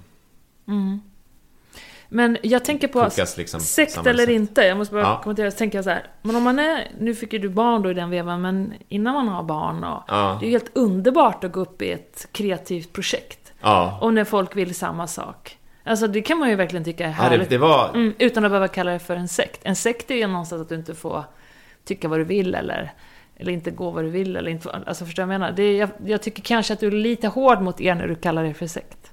Nej, det var ju ingen sekt, men det hade väl Mm. eh, drag av det kan jag säga. Ja, det, Alltså precis som... Alltså mer eller mer, eller- man kan ju se sådana här sektbeteende i alla möjliga, eller ett, man, låt oss inte kalla det för sektbeteende, men någon form av så här gruppbeteende som eh, i alla möjliga sammanhang. Och det är klart att om man får en väldigt sammansvetsad grupp på en vanlig inspelning så kan det ju bli liksom, kan det ju skapas eh, en värld som man sen kan i princip vakna upp lite ur och man känner att men jag var väldigt det är då man får sin postproduktionsdepression. Ja, precis. Det, det har jag bara fått om jag har gjort egna filmer faktiskt. Eh, Tomheten som slår en. Vad ska jag göra nu då? ja, eller egentligen bara att jag, jag, faktiskt, jag har gjort, jag har regisserat eh, tre projekt, tre kortfilmer och en halvtimme sån här novellfilm. Så då efteråt så har jag, det har jag insett sen att jag har ju haft en period av deppighet efteråt, men jag tror att det handlar om att eh, hur, mycket, hur mycket man lägger ner av sig själv i projektet. Alltså. Ja.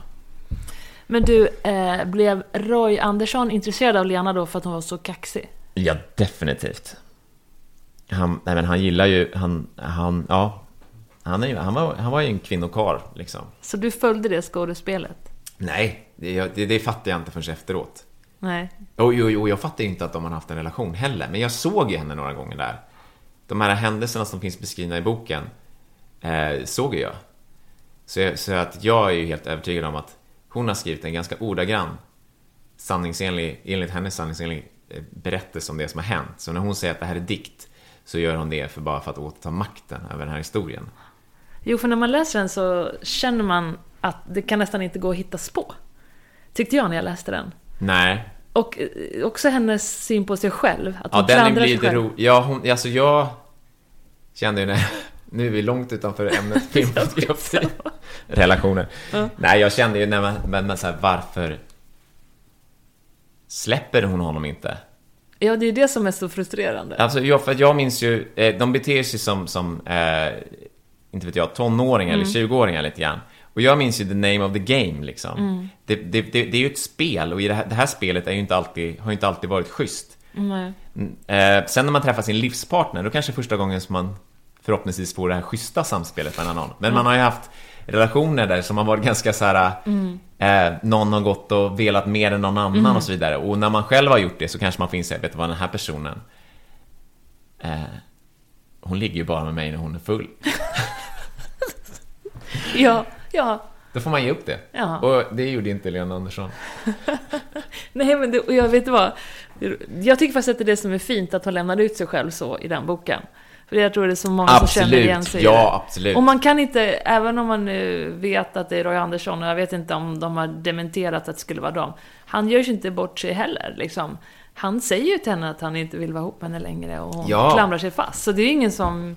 Man kan förstå dem båda två. Ja, nej men det är väl det som gör den ganska intressant. Det är ju faktiskt en, en väldigt intressant bok. Ja. Eh, och och jag, jag, det är en av de så här läsupplevelser som jag som har stannat kvar i minnet ganska länge. Ja. Eh, Ja, men du, låt Ja. oss gå tillbaka till ämnet. ja, ska Eh. vi grotta in ner oss i olika tekniska Ja, lösningar? vad ska vi grotta oss i? Jag tänkte det vore kul att prata lite om själva fotot i sig. Ja, Hur, och då är det jättestor skillnad från produktion till produktion såklart, om det är en stor produktion eller en liten produktion. Men kan inte du säga så här, hur du tycker om att du vill börja? Vi säger så här, du ska spela in, jag ger dig en scen som du ska berätta. Du ska spela in en scen eh, på eh, utomhus i ett industriområde. Det ska vara ett slagsmål mellan två rivaliserade gäng. Och Ja. eh, det är även några hundar med. Och det ska vara natt. Och eh, lite... Det är en thriller. Och... Eh, ja, vad ska man säga mera? Det är typ Det tju- räcker. Mm, 20 pers ungefär i bild. Ja. Nej, vi säger lite mer. Tio. Okej, hur man tar sig an en sån. Hur börjar du då? Jo men alltså, eh, en, en, en viktig sak med filmfotograferande Det är ju inte bara att det ska vara snyggt, så att säga. Det är ofta den kommentaren som man, som man kanske får av en film, så här, ah, men det var snyggt foto. Men, eh, och Det som jag försöker eftersträva, det är att man vill hitta en ton i fotot. En, en stil som är, som löper igenom hela, hela filmen så först så- får man ju analysera hela filmen, vad det är för någonting. Och så vill man hitta en ton, ett bildspråk. Och då brukar jag som fotograf skriva en, en, en dogma, har jag kallat för. Alltså en regel, ett regelverk. Så att under hela den här processen innan man gör filmen så skriver man ett regelverk för vad vi ska jobba med, vilken typ av eh, eh, bildspråk vi ska ha. Det kan vara allt från, men vi, vi, vi ska jobba med väldigt långa tagningar i en vid bild som står still. Eh, det är ju Roy Andersson då. Eller så här, ja, vi har väl ha senaste projektet, det här Top Dog, det var det, vi ville jobba väldigt mycket, eh, kanske komma bort ifrån. Eh, det var ju en sån här Nordic Noir eller en, en krimserie kan man kalla det för. Från handkamera. Det att göra, eh, vi ville hitta något mer filmiskt som, som vi kände, och med filmiskt menar vi då vi ville ha lite åkningar och lite sådana snyggare grejer. Sen blev det ju... Fast med en handkamerakänsla?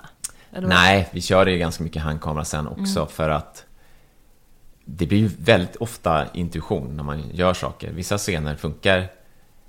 Ja, sen finns det ju de som har ett jättestrikt regelverk, så att säga. Vi, vi blev ju tvungna att spela in mer handkamera än vad vi först hade tänkt av tids, tidsskäl, helt enkelt. Eh, Men hur som helst, tillbaka till den här scenen. Man hittar en, en ton, man har ett bildspråk, man har ett regelverk och i det här regelverket så ska den här scenen passa in. Och sen så griper man sig an scenen, till exempel, ett industriområde på natten. Jag skulle ju försöka hitta ett industriområde som inte är kolsvart till att börja med, eller om det är kolsvart, då får man ju hitta på ljus som finns i det här området. För att på natten, eh, en vanlig natt, eh, om det inte finns artificiellt ljus, så är det ju kolsvart. Det finns inga kameror idag som kan exponera det. Och inte ens ögat kan ju exponera en kolsvart natt. Så just natt, nattscener är extra intressanta. Hur gör man de här? För jag kan väl säga att jag i princip alltid, förutom i reklamfilmer, försöker göra ett naturalistiskt ljus. Ett ljus som känns äkta. Som, känns, som, in, som inte känns som att oj, här har de ställt en lampa. Och just nattscener blir ju extra svåra för att där Ska man göra nat- en naturalistisk nattscen så kanske den blir helt svart. Och då blir den dels inte vacker, och den blir ointressant. Du ser inte vad som händer. Du ser inte... Eh, du, ser inte du ser inte vad som händer, du ser inte känslor i folks ansikten. Så då måste man liksom hitta på ljus. Då kan man ju fantisera, dels kan det finnas en måne till exempel. Som ljussätter den här scenen. Och då får man fundera på vart den ska vara någonstans. Och den här månen egentligen är ju en lögn. För att en måne ger inte så mycket ljus att du... Jag menar, om, om du går omkring i en, i en snöig skog så kan du ju gå runt med månljus. Men i, i, en, i en stad så är ju... Försök ta en bild i månljus, det går liksom inte. Men i ett område som är helt mörkt Ja. så ger ju månen ljus. Ja, precis. Men, men om du ska filma det här, då måste du ha en lampa som gör det här. Och det måste vara ljusare. Du måste få en ljusare bild än, än vad du upplever ett månljus är. Så att någonstans måste du fejka det här. Och, så att ofta om man skulle göra ett industriområde, då kanske jag skulle kunna tänka mig att man har man kan göra månljus, men då får man också hitta på lite fejkat ljus. Liksom.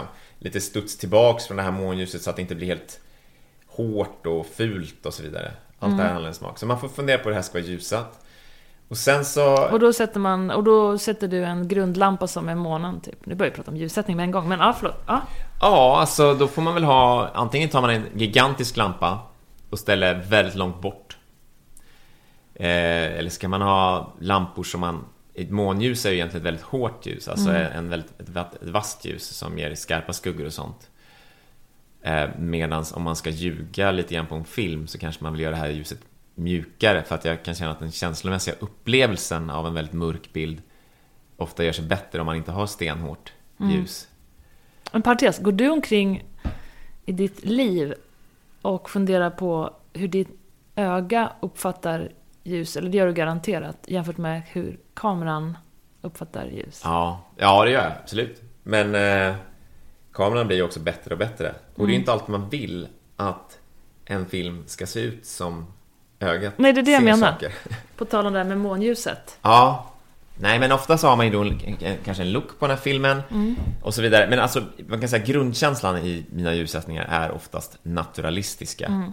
Eh, jag brukar ha beskrivit som att egentligen en optimal film för mig kan vara att man, man hittar platser och tillfällen och sen så ljussätter man dem som om man av ren tur har lyckats komma till de här ställena när det har varit väldigt vackert där. Så till exempel i San Junipero till exempel så la vi väldigt många av scenerna vi flyttade nattscenerna ur- manus och la dem till solnedgångar till exempel, för de var utomhus. Och då har man ju eh, automatiskt en väldigt ett vack- vackert ljus där.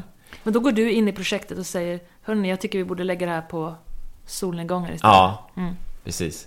Och då tar jag det med regissören. Så det blir regissören som, jag, jag säger, vet du vad? Vi, eh, vi skulle spela in i Sydafrika och där är det kolsvart. Eh, en strand på Sydafrika på natten är kolsvart liksom. Och du ser inte någon horisont eller något, alltså det finns ingenting att fota. Så allting, antingen blir det extremt artificiellt allting, eller så får man till exempel förlägga den i solnedgången. Sen ett annat problem om man spelar in en solnedgångsscen i Sydafrika är att solnedgången var i 20 minuter. Så scen, och scenen man spelar in kanske tar tre timmar. Så då får man spela in alla vida bilder först. Då kanske, vi har snackat om inställningar i början av programmet. Då tar man några stora vida bilder på det här med, med solen som träffar bergen och ut över havet och alla de här. Den. Och sen så går man in på närbilderna och då placerar man kanske en stad, en liten, en liten by bakom dem med lampor som glimmar och, och så vidare. Och där hade vi så tur att det var så dimma så du kunde liksom ljussätta himlen med lampor. Alltså, eh, så att vi, då börjar man en, en scen, spelar in den i solnedgången, men när vi har spelat klart den då är det ju kolsvart. Men sen när man klipper ihop den så kanske man börjar på en vid etablerande bild, går in på de här närbilderna och så kommer man ut på slutet och så är det fortfarande solnedgång fast lite mörkare. Och sen så i, i post då, alltså efter bearbetningen så skruvar man till det här så det funkar. Och det, det, sådana scener är ju extremt, eh, det är ju liksom verkligen high stakes. Och gör man en, en sån här inspelning, en Netflix-serie till exempel som det här är, det finns liksom inte, det inte du, du får inte misslyckas med en scen. Du kan inte spela om den. En inspelningsdag är extremt dyr. Så då är det, det är liksom high stakes som gäller. Och det är ju, kan jag tycka är extremt kul och spännande och läskigt ibland också. Den här nattscenen, eftersom du säger att det är en nattscen, det är ju safe, det är ju safeare att spela in en nattscen. Då vet man, då har man en natt på sig. Ljuset kommer inte förändras. Hade, hade det inte stått i manus att den här var... Jag hade nog... En, en sak med den här scenen till exempel. Så hade jag kanske tyckt det var kul, men låt oss börja i solnedgången. Så vi kör... Eh, de kommer dit i solnedgång. Man ser det här industriområdet på håll, man får fina, fin himmel, man får fina konturer. Man får en rik målerisk bild. Och sen så kommer vi in där och sen så under det här slagsmålet, eller den här shootouten, så blir det ganska snabbt natt. Det är ett ganska vanligt knep inom film. Så får du det fi- fina Ja. ljuset i början när man går in i scenen. Ja, eller just det här att eh, en biljakt börjar mitt på dagen och slutar på natten. Den är 20 minuter lång. Den börjar mitt på dagen och den slutar på natten och alla köper det. Eller det är kanske en viss typ av genre, det är mer actionrulle. Men lite grann sådär kan man få hålla på i film. Okej, men då har du bestämt att det ska vara lite månljus och ljuset studsar lite i den här industri-fighting-scenen. Ja, och sen kanske vi har ett, ett, ett, ett, färgschema. Alltså så här, vilka färger vi vill jobba med i den här filmen. Eh, så då kanske vi, så här, vi jobbar med det här kalla månljuset. Jag brukar ofta lägga in lite grönt i, som man får cyan istället. Det är en väldigt populär färg. Varför, varför gillar du det då? Du, jag, det, va, jag gillar att stoppa in grönt i ljus. Eh, det, det måste ju vara en smakfråga. Jag, kan tänka, jag har funderat på det. Varför? Det fanns en period, eh, cyan är alltså grönblått. Magenta är ju det som är eh, som drar lite mer åt eh, rosa och man kan få stick, alltså att man kan få så här bitoner i färger. Och eh, under hela 90-talet så var det ganska vanligt att man hade lite magenta stick i högdagrar och sånt. Det hade med filmen skannades in och sånt. Sen så kom, de här, kom det här gröna in någon gång på 00-talet. Alltså, The Matrix är en extremt grön film. Just det. Även, Gud, jag tänker den som blå. Nej, men den är grön. Jag Titta tycker den. blåsvart. Ja, det kanske den är, men om den är blå, och det här blå, jag kan ha fel, men jag är Ja, rätt du ju säker. Om det blåa rätt. drar Ja. Mm. åt någonting så drar det åt grönt, cyan. Eh, ja, så då jobbar man med färgerna i den här scenen, så alla lampor som man ser i bild, som man, sen så blir det så här, spelar man in någonting eh, och har en stad bakom, spelar ing, då, då, då får du ju embrace vad man har liksom, omfamna det här. Du kan ju inte förändra en hel stad och det är klart du kan göra om den här staden i post, men då tappar du ju alla de här naturella, naturalistiska kvaliteterna. Som i Sydafrika till exempel så har de ju fortfarande såna här eh, natriumlampor på gatorna. Vilket är fantastiskt, vi skulle spela in en 80-talsgrej och då var ju allting, alla gatljus var ju det här orangea na, natriumljuset. Så fick vi det gratis, det hade ju det där. Eh, nu börjar man byta ut allting mot såna här LED-lampor istället. Som är... Eh, Miljövänliga. Ja, ja, ja, det är ju jättebra. Och så, så, snart kommer... Ja, de här LED-lamporna som man har i stan är ju väldigt gröna då.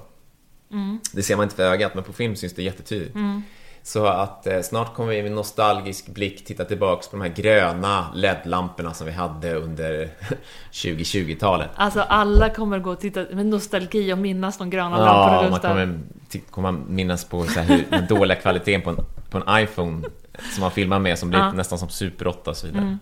Ja, men man, men, men man hittar, alltså, man kan väl säga att på de projekt som jag jobbar med och de som är kul så är ju liksom det mesta som syns i bilden är ju planerat.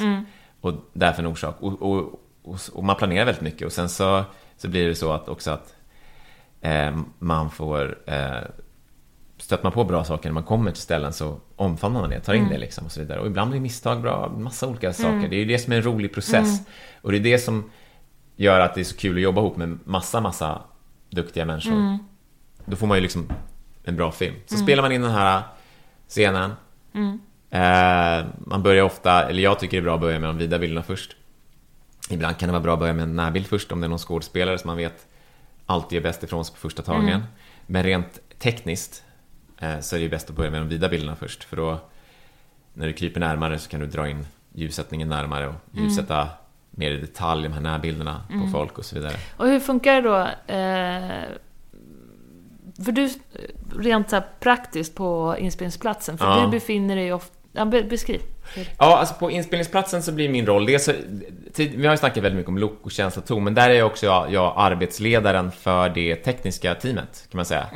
Regissören är ju arbetsledare, eller har ju på inspelningsplatsen mycket mer att säga till. Eh, skåd, koncentrerar sig väldigt mycket på skådespelarna såklart. Person, Då är det då personregin kommer fram. Det är ju en annan sån här myt om att ja, en regissör är liksom, handlar bara om personregi. Det är ju en liten del av vad en regissör håller på med. Eh, och många regissörer som jag har jobbat med, som gör fantastiska grejer, ger extremt lite personregi till sina skådespelare. Personregin kan vara eh, några meningar de har sagt dagen innan angående deras karaktär eller någonting. Ja, och sen så kanske de går in och pillar och de inte är nöjda och du vet, man sitter och så här, ta om den här repliken igen. Men det här navelskådande personregisserandet, det har jag inte sett göras med särskilt stor framgång, kan jag säga. Nej, intressant. Ja, jag tycker att de, de bästa regissörerna är såklart, eh, om man ska hålla på med personregi, man måste vara jättebra psyk- psykolog och det handlar ju lite grann om någon slags godvillig manipulation för att få den här skådespelaren In the mood. in, ja, i rätt stämning liksom. Och så handlar det om att ha väldigt mycket den här känslan för det här kommer funka. Eh, Hela scenen funkar, förutom den där repliken. För att hon, hon eller han behöver titta dit då. Ja, men kanske man bara tar om den där lilla grejen. Jag vet att Anna-Charlotta Gunnarsson, Ja, min kompis, hon var med i The Girl with the Dragon Tattoo. ja. Eh, Finchers. ja, precis. Ja. Och då kom ju hon berätta att hon kom till insynsplats. Hon gör ju någon liten grej, hon spelar journalist där i någon öppningsscen. Ja, Så hon kom dit helt osminkad och bara var sig själv. Ja. Och väntade på att... Ja, hon, fick, hon hade väl någon idé att hon skulle bli sminkad och regisserad. Han bara, okej, gud. Gå upp och ställ dig och spring där och ställ frågorna. Hon bara, men vadå, vad ska jag, ska jag inte sminka? Jag bara, nej, nej, var dig bara, ställ några frågor. Och så Ja. bara var det så enkelt och sen så var det typ klart. Och det blev ju svinbra. Ja. Jag har tänkt på det i och med att hon berättade om den scenen och att hon är så bra i den. ja men det, det är det som handlar om. Fincher är ju... Jag, skulle, jag vet inte om jag skulle vilja jobba med Fincher, för att jag tror han är ganska... Jag tror inte han är jättetrevlig att jobba med. Han sparkade ju fotografen, den svenska fotografen på den produktionen och så här.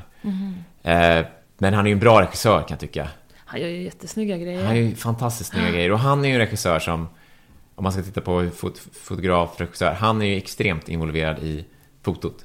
Jag tror att han bestämmer varenda vinkel, nästan. Och han kan ju allting, om kameror och linser, allting. Han, han, han eh, det är lite grann därför det kanske inte är jättekul att jobba med, med Fincher. Även fast jag tycker att han För att har han gjort helt fantastiska jobbet filmer. själv. Han skulle i princip kunna göra jobbet själv. Jag tror till exempel att Roy Andersson också ganska mycket skulle kunna fota själv, till exempel. Det han håller på med. Han vet vad han, vad han vill ha och så vidare. Eh, nej, ja, fast det skulle han ju inte heller kunna göra för att han måste ju koncentrera sig på massa, massa andra saker. Eh, ja, men vet du, den här scenen då? Så spelar man in den och sen så eh, vet man att man har en lista. Man har gjort en... Eh, är det en komplicerad grej så brukar jag göra ett eh, bildmanus. Eh, och sen gör man en floorplan. Det är egentligen bara en, en bild uppifrån på hela scenen, var kamerorna står. Men ganska ofta blir det så att man låter skådespelarna komma in, de kanske har en annan idé. Eh, eller är den idén bättre och inte förstör? Alltså, vissa saker kan bli väldigt svårt om, folk, om skådespelarna går på ett annat sätt än vad jag har tänkt och så kan det bli omöjligt att spela in en scen, då får man ju stoppa det. Men det, är som sagt ett Nej, samarbete. nej, nej. nej. Tänkte jag. Ja, det finns, ju- det finns ju massa regler som att man inte vill...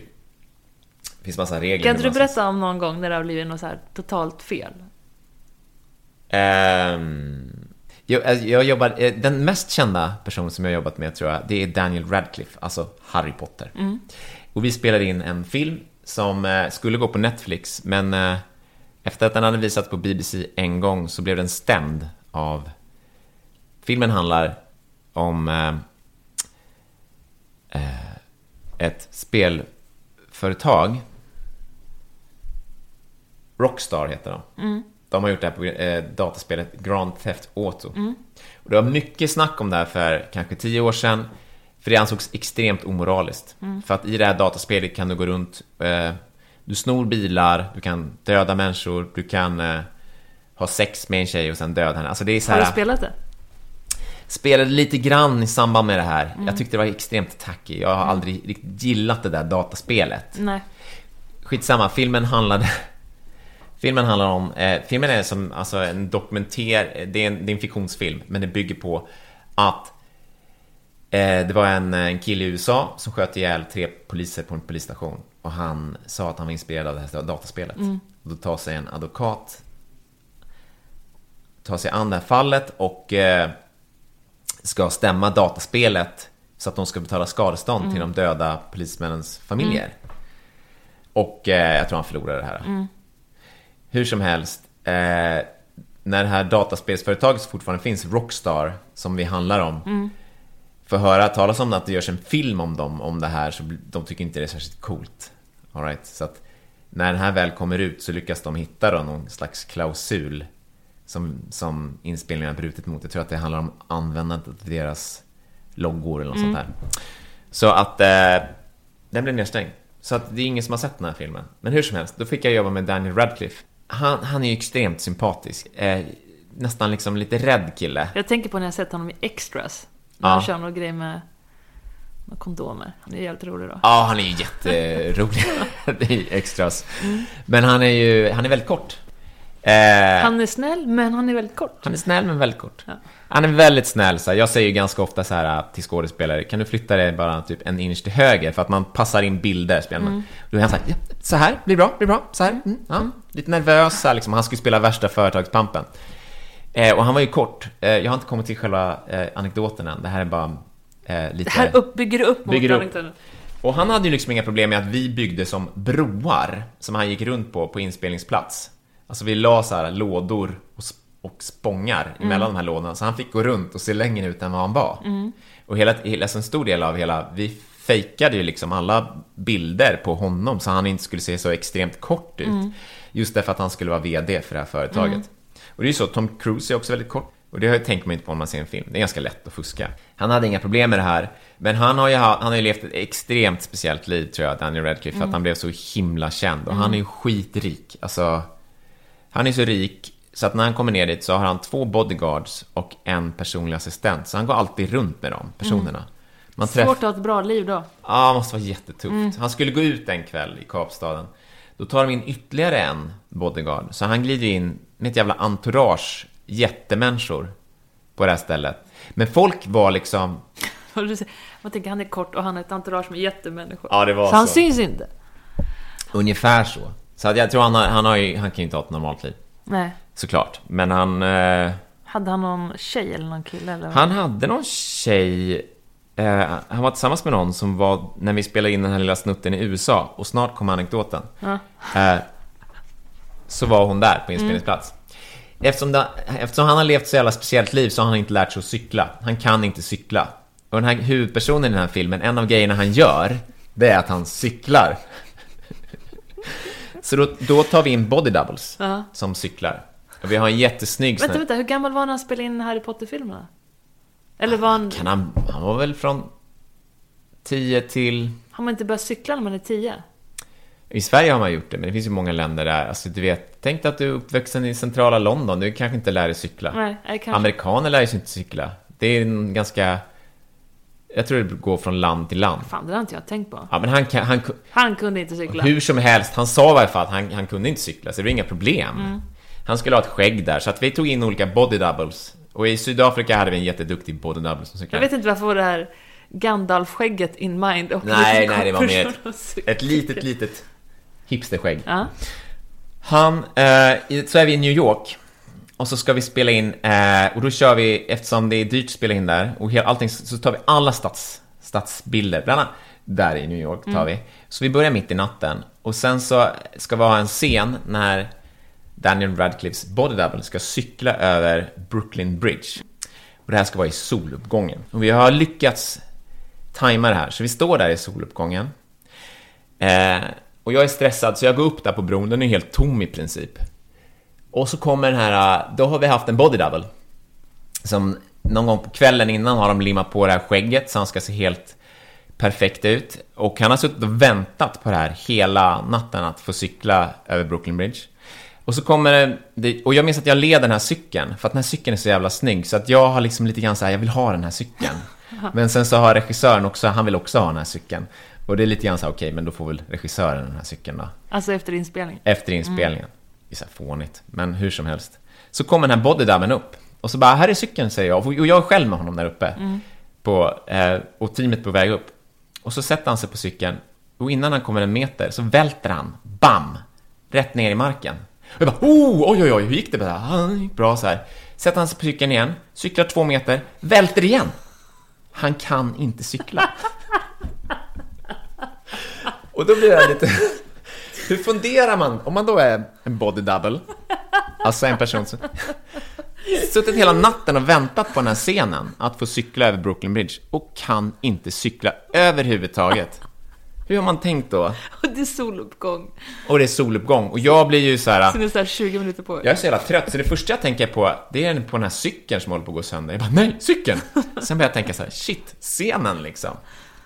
Hur löste ni det? Fick Hur någon lös- springa efter och hålla i cykeln? Nej, Stödljud? Eh, då bara, regissören kommer upp dit och bara, också då, som han är en god vän till mig nu, för vi har jobbat mycket upp, Owen Harris.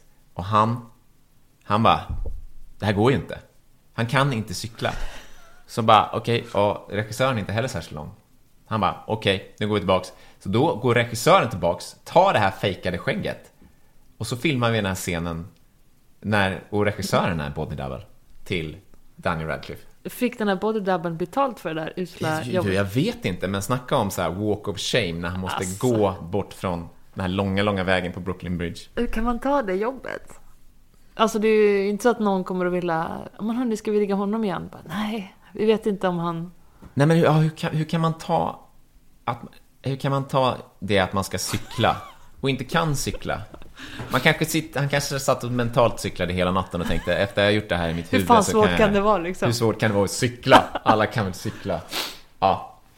Ja, det var roligt. Ja, jag vet inte egentligen om det där beskrev det ämnet som vi skulle prata om. Jo, det var en ganska... Vi skulle beskriva var, du sa att det blir problem om skådespelaren ska gå åt ett håll om man vill. Ja, just det. Om de tar för mycket initiativ själva. Man kan säga att den här bodydubben hade tagit lite för mycket initiativ själv. Han trodde att han skulle kunna cykla utan att kunna cykla. Han kanske tänkte att han kunde säga så här, kan jag få leda cykeln över Brooklyn Bridge?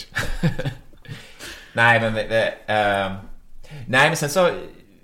Eh, jag tror så här, det är inte så kul att komma in som skådespelare eh, till ett set och så slänger någon fram en floorplan. Du ska börja här, mm. ska du gå dit, ska du säga dina grejer här. Alltså, man kan ju döda en scen mm. på det mm. sättet. Så självklart så låter man ju...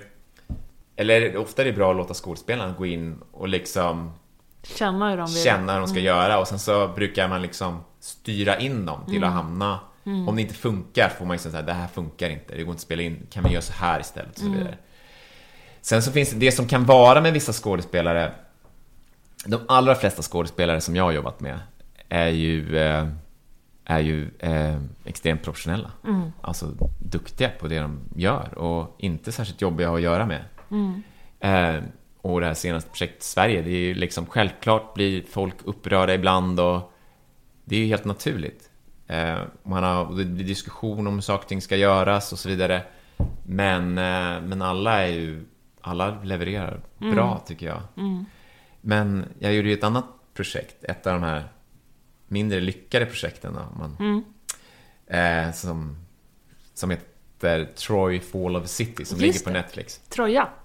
Troja. Mm. Och det, tog jag, det ville jag ju ta för att det var liksom ett stort jättekostymdrama. Det är ju mm. kul att få göra det. Och det var mm. jättehög budget och allting sånt. Sen blir det ju så här, likt förbannat, fast det är hög budget så blir det ju att det finns inga pengar någonstans. Pengarna försvinner. Hur som helst, men där, där det tog jag på, då läste jag första manuset och det var, det var rätt okej okay, liksom. Mm. Sen så kom andra manuset, det var liksom ganska dåligt. Sen kom tredje, vi ska göra tre avsnitt i ett blogg, tredje och det var liksom skitdåligt verkligen. Uh.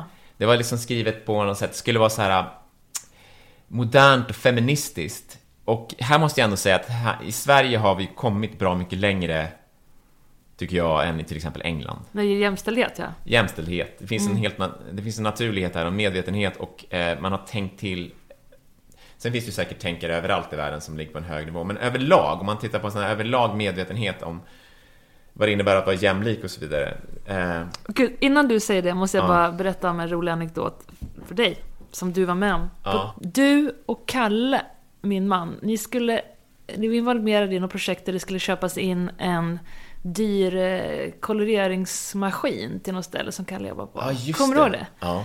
Och då var det som så att eh, jag var uppe på övervåningen här och skulle gå iväg på en möte.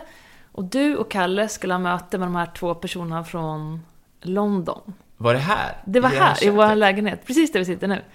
Och, det, och så var Tina då kanske ett och ett halvt år, med vår lilla ja. Och du känner ju henne hur bra som helst. Ja. Så när jag kommer ner för trappan här och ser den här scenen, då ser jag de här två eh, snubbarna från, från England. Ja, som är så här well dressed. Jag tror någon till och med har någon kavaj på sig eller sånt där. Ja. En har på sig inneskor. Den andra har tagit av sig sina inneskor. Alltså vi tar ju av oss våra skor, du vet. Så. Och eh, Tina sitter och käkar en eh, apelsin eller något sånt där. Mm, vi med oss? Ja, vänta. Och roligt är att när jag kommer ner så skickar Kalle över Tina till dig. Ja. Och hon bara, äh, och så fortsätter hon med apelsinen. Och jag ser på den där, på tal om jämställdhet, de kommer ner för trappan, jag kommer ner för trappan, och hon tittar på mig som jag ser i deras ögon och tänker, och då fanns det en fru här hemma? Och ni ska köpa in en sån här koleringsmaskin som kostar säkert hur mycket pengar som helst. Ja, den kostar väl en, över miljonen då? Säkert över miljonen. Och ni sitter här med en unge som ja. käkar en apelsin mellan de här två männen här. Och jag säger hej, hej, bye, bye, nice to meet you. Så går jag ut. Kom, jag kommer ihåg att vi satt där och hade det här mötet. Eh, jag kommer inte ihåg just den här detaljen. Men det var så lustigt, man kände så okej, okay, ni fattar inte det här, att så kan det faktiskt vara i det här landet. Ja. Att det sitter två superprofessionella män med en unge som käkar en apelsin och man kan göra ja, det på Det roliga är att det här var ju tio år sedan och just nu känns det lite crazy också. Så här, jag, jag, kanske inte skulle göra samma sak igen, men det var ju just när man hade små barn, det undantagstillståndet som, ja. som blev Jo, det är klart lite crazy. Det är klart det är lite crazy, men... Annars hade det kanske inte blivit en anekdot heller. Nej, men... Eh, Absolut, men du har helt rätt. Det kan förekomma här ändå, men ja, det förekommer ja, ja, inte Alltså, nästan all... det finns så mycket hemmafruar i London till exempel, till Mm. de som jag jobbar med i filmbranschen. Nästan alla som har familj har ju en fru som har skippat arbetet från det att barnen är, Barnen börjar i skolan vid fyra, men alltså det, det, de, de ligger efter där. Mm. Och då, tillbaks till det här projektet så, när man försöker göra, en, en man då ska göra ett feministiskt projekt och, och man, man, man har en sån låg medvetande, medvetande liksom, tänk och tänk, att, de, att man bara sparkar in öppna dörrar, som jag upplevde att det här projektet var. Till exempel. Hur ska jag beskriva? Det handlar om att den här... Eh, Troja handlar ju om att man i korthet, det är en grekisk mytologisk historia om hur ett krig startar över en kvinna. Sköna Helena. Och då, hur, då kan man ju fundera, hur beskriver man den här sköna Helena? Man... Stora tuttar, stora ögon, röd mun. Precis, hur ser hon ut? Hon ska bli snygg såklart. Nej, skit, nej men det jag tänkte på var så här. Eh, det man vet om antiken, nu, jag, är, jag har börjat bli väldigt intresserad av historia, jag säger inte att jag är rätt i det här, men det man vet om antiken var att det var ett fruktansvärt ojämlikt samhälle. Eh, då skulle man ju kunna göra en feministisk gärning genom att beskriva det här ojämlika samhället, till exempel. Och eh, utifrån det eh, spegla vårt samhälle kanske och jag, jag drar poäng av det. Nej, men, men, men istället så har de någon slags idé om att nej men, nej, men det är inte ojämlikt. Eh, utan i Troja så har vi ett jämlikt samhälle. Kvinnorna har makt och det är väl en av grejerna. Liksom. Men det är bara... Det är liksom... Det är någon, man har inte tagit den här idén hela vägen heller. Så, bland annat, så hon står och håller något tal i Episod 3. Där hon ska stå och dela ut mat till folket. Eh, jag kan inte gå in i, alla fåniga detaljer i det här talet. Och, och sen så i princip när hon har hållit det här talet på en minut så blir det en sån här tyst amerikansk applåd efteråt. Alltså det är så jävla tacky. Och det här ska vara någon slags feministisk gärning liksom. Men, men Vadå, det finns inget får- Mm. djup och det finns inga... Att hon bara får platsen i princip. Fast du har inte... Ja, det är svårt att kliva in i det antika Grekland och tro att det skulle vara ett jämställt eller jämlikt måste- samhälle överhuvudtaget. Alltså Nej, den om- fantasin är bara too much. Ja, alltså, eller så säger vi så här, vi gör om det här. Men då måste man dra det hela vägen till Då blir det Game spets. of Thrones liksom. Ja, Game of Thrones. Jag, jag, eftersom jag, jag, jag gillar ju Game of Thrones, så det kanske inte är jätte... Inte, inte för att det skulle vara den mest feministiska, Nej, men, men det... det- det är en jävligt clever... Jo men Game of Thrones tycker jag nog är feministiskt på många sätt faktiskt. Ja, det kanske du har sett eh, på ett annat sätt än vad jag har sett Mm. det. Jag har blivit lite så här. Jag plöjde hela Game of Thrones inför det här Troja för att jag ville Mm. se någonting i genren som var bra. Och, men det som de gör i, i, en, i, i sina scener, det är att de ofta har ett psykologiskt djup som, som gör att man har undertexter som är kanske en, två, tre lager Mm. Djupare än, än vad de säger. Och om man gör en scen som inte ens har ett du vet, eh, ofta säger ju en karaktär saker men menar någonting helt annat och det blir intressant för, alltså, Ja, ja absolut. och jag upplever att folk har sett så mycket tv-serier att man kan göra det här, de här psykologin kan vara extremt avancerad. Folk hänger med och folk tycker det är intressant. Det är det som gör det intressant. Och gör man någon jävla, eh, en, en, en platt monolog när någon står och Säger säger typ man- jag är god, här får ni mat för att jag är god. Och visst är jag god? Och alla bara ja, du är god. Då blir det liksom, Ja, ja, jag måste hämta mer kaffe om det ja det finns. Eh, skitsamma, så att det där... Hela det här projektet blev ganska kämpigt och det handlade väl om att regissören också hade... Det är väl sådär varmt nu kanske. Men... Nej, det är din... Jag behöver en koffeinet. Regissör, det handlar ju om samarbeten och, och vad ska man... Om någonting inte blir lyckat... Man kan säga så här, för att, för att, för att ett filmprojekt ska bli lyckat så måste ju... Man måste ha en- ett bra manus. Man måste ha en bra regissör. Man måste ha en bra producent. Sen måste man ju ha en bra fotograf. Men har man en bra regissör så har antagligen regissören valt en bra fotograf. Jag menar. Regissören är väl liksom någonstans garanten för att man inte kopplar på någon som är dålig och är den dålig så tyvärr då får den bytas ut liksom. Eh, Det är en arbetsledare som gör det här. Tillsammans med en producent som kan vara stark och rak och göra det här också på ett bra sätt. Alltså det finns, det finns, det är väldigt lätt att, att eh, filmen inte blir så, och projekt inte blir så bra som man har tänkt sig. Eh, och det här blev inte så bra som vi tänkte oss. Tror jag. Nej, det blev tyvärr inte det. Jag har faktiskt inte sett den. den ligger Nej, men du behöver inte se den. Det är Ja, men jag är verkligen inte. nyfiken. Mm. Alltså den blev ganska snygg. Jag tror, Den blev nominerad, en, en, den fick en, en, en Bafta-nominering Mm. nu eh, för Han som gradade alltså, postproduktion, alltså postproduktionen fick en Bafta-nominering. Men, Eh, ehm, men det måste vara kul att jobba med här gigantiska scener som är i den. Med så här, var inte det så här stora med typ 100 statister? 200 ja, som mest hade vi tror jag 250 statister. 250 statister till och med. Det är lite kul, men det är så jävla långsamt att spela in då. Men det var kul att ha gjort det, tänker jag. Ja, det är kul att ha gjort det. Absolut. Du, en, eh, måste övergå till det här po- eh, foto versus post nu då. Ja. Ibland är det nu så att någon kan få pris för bästa foto, så är det typ eh, posthuset som har gjort så jävla mycket snygg, alltså vet, som att man nästan delar Tänker du på fotokredden. Birdman till exempel? Ehm, den har jag inte sett. Hur, berätta om den. Hur? Birdman är ju en, en, en eh, om man ska börja, en, man kan prata om filmer som jag tycker är fantastiskt bra fotade. Birdman är ju fantastiskt bra fotat. Eh, Jag måste kolla, jag kommer inte vilken det är. ja, googla upp den så kan jag, jag är ingen, jag är ingen namedropper. Han, Not fotografen, han fick ju tre Oscars för bästa foto i rad. Och det som den är känd för, den är ju en enda lång, till synes en enda lång tagning. Och det har gjorts några sådana projekt. Eh, och när man gör såna här filmer med en enda lång tagning, antingen så gör man den i en enda lång tagning. Jag börjar, som, det finns en film som heter Russian Ark som är gjort på det sättet, som jag börjar kolla på. Skitdåligt tycker jag.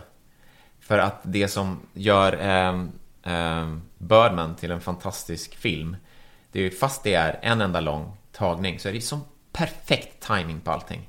Istället för att man klipper timingen som man brukar göra på filmer som klipps, eh, så sker ju timingen perfekt framför kameran.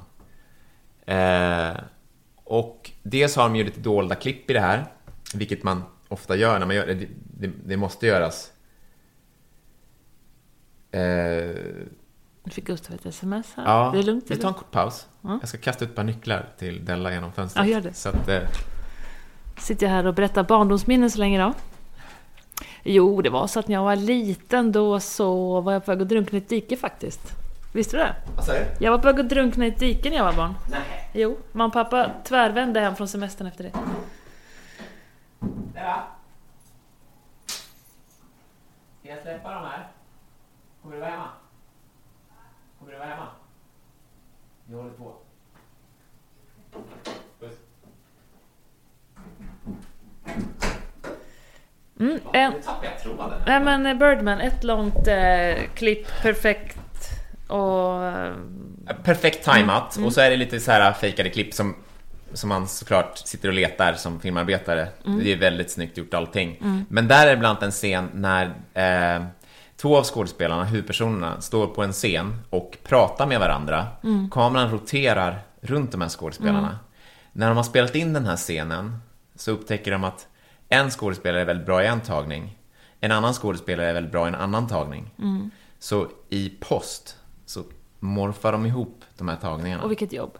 Fruktansvärt jobb. Eh, och, men det här håller de hemligt. För själva idén är att det här ska kännas som en enda lång tagning, så det är ingenting som man pratar om. Fast nu pratar vi om det här. Fast nu pra- Nej, ja, det här är ju ingen hemlighet längre. Ja. Nej, men, men eh, jag tycker likt förbannat att den var värd en Oscar för bästa foto. Fast det glider ju in i varandra de här. Ja, men sen så kanske den var värd en, en eh, Oscar för bästa specialeffekt. Ja. Och jag tror det känns Eh. som att vi inte riktigt där än att eh, det kreddas. Det Nej, rätt- men det, alltså det, det kommer ju bli mer och mer tror jag. Mm. Det är ju att, det, att specialeffekterna har kommit in, det har ju växer och växer och växer Mm. i, i eh, betydelse, de här specialeffekterna. Mm. Och man kan ju göra extremt, det, folk kan ju verkligen trolla. Så att vet det, ja men det, alltså, de borde det borde de kanske inför Oscarsgalan i alla fall ha förklarat för den här juryn att, jag vet inte. För de har inte någon... Har de pris för bästa VFX på Oscarsgalan? Det vet jag inte. Men det här med priser överlag kan man säga, det kommer väl aldrig bli helt rättvist. om Nej, och egentligen vad är det liksom? Och Oscars är det väl också väldigt jät- jättemycket lobbyverksamhet och... Ja, det är det tyvärr. Mm. Alltså, jo men alltså det är ju betydelsefullt. Om man får en Oscarsnominering eller Mm. får en Oscar, det är väldigt betydelsefullt för din karriär, Mm. såklart. Jo, om man tänker i det här extrema bruset av rörlig bild som är nu. Ja, Såklart att få lite Oscars-nomineringar eller lite andra priser är ju ja fantastiskt. precis. Och, eh, men det går ju inte att hoppas på någon form av rättvisa, eller rättvisa, det är klart att de här filmerna som har fått Oscars för bästa foto till exempel, de ser ju ofta väldigt, väldigt bra ut. Mm. Eh, men eh, man kan inte gå och hoppas på priser helt nej, enkelt. men sen kan jag också tänka på hur ett bra foto, liksom vilka möjligheter som finns. Och det är klart att det som syns på bilden är det som ska premieras. Men ibland liksom hur en, duktig fotograf trollar med ingenting och liksom får till eh, ja, värsta fina häftiga grejer med ingenting. Alltså, Ja. Jämfört med om du har en Hollywood-budget. Alltså det är en hand... Det hantverket, det är nästan svårt att jämföra. Liksom. Absolut. Alltså det är väl lite grann så här, om man, de, de som får Oscar för bästa foto, ofta har ju de hög budget. Mm. Men de här fotograferna har ju jobbat sig upp från lägre budgetar upp till högre budgetar. Så om man tar en fotograf Mm, eh, som fick Oscar nu senast, Roger Deakins, som är en av mina favoriter. Han fick ju eh, för den här Blade Runner 2048. Visst heter den så? Den Ja, jag har inte heller sett den. Jag har inte sett någon Den Blade alltså- Runner-film. Har du inte? Nej, men de är ju extremt visuellt fantastiska, skulle jag säga. Eh, och där, en av anledningarna till att han får en Oscar är såklart att han, att han gör det projektet. Men en av anledningarna till att han gör det projektet är att han är en väldigt bra fotograf. Så det är i och för sig rättvist. Och så om man kollar bakåt i tiden på alla filmer som Roger Deakins har gjort, de senaste 20, så ser ju alla väldigt, väldigt bra ut. Och han är en sån fotograf som, som med till synes väldigt små medel gör helt fantastiskt foto. Hela tiden. En, en, en bra fotograf helt enkelt. Men du, kommer du få en Oscar någon gång? Nej, det ska jag inte tro. Tror du inte det? Nej, jag tror inte det. Det är många, eh, det vore jättekul. Det är, vad ska jag säga så här. Det, vi har ju svenska, vi har en svensk eh, eh, fotograf, Linus Sandgren, det är ingen jag känner. Men han har ju fått en Oscar, men han... Han gör ju... Jag... Jag försöker hålla min karriär liksom... Så att jag kan ha en familj samtidigt. Vilket gör att, att jag kan inte jobba så, så mycket, så att det blir liksom färre projekt. Men du kan gå på en Oscar då när och Simon är utbytesstudenter och så, då kan du gå upp i de här projekten. Jag vet inte. Och vet du vad? Det går liksom inte att drömma om just en Oscar. Nej. Jag drömmer om att få göra eh, fantastiska filmer. Sen om det blir en Oscar, då får det vara en bonus. För jag har, man har ingen kontroll över det. Det går liksom inte så här, mitt mål är att få en Oscar. För det är faktiskt tillfälligheter som gör det. Låt säga att du gör en halvbra film, men den råkar, råkar vara den som är mest intressanta. De, den, och sen så handlar det om hur, hur, hur eh, mycket uppmärksamhet en film får. Liksom. Och får den mycket uppmärksamhet så får den också mycket nomineringar och priser.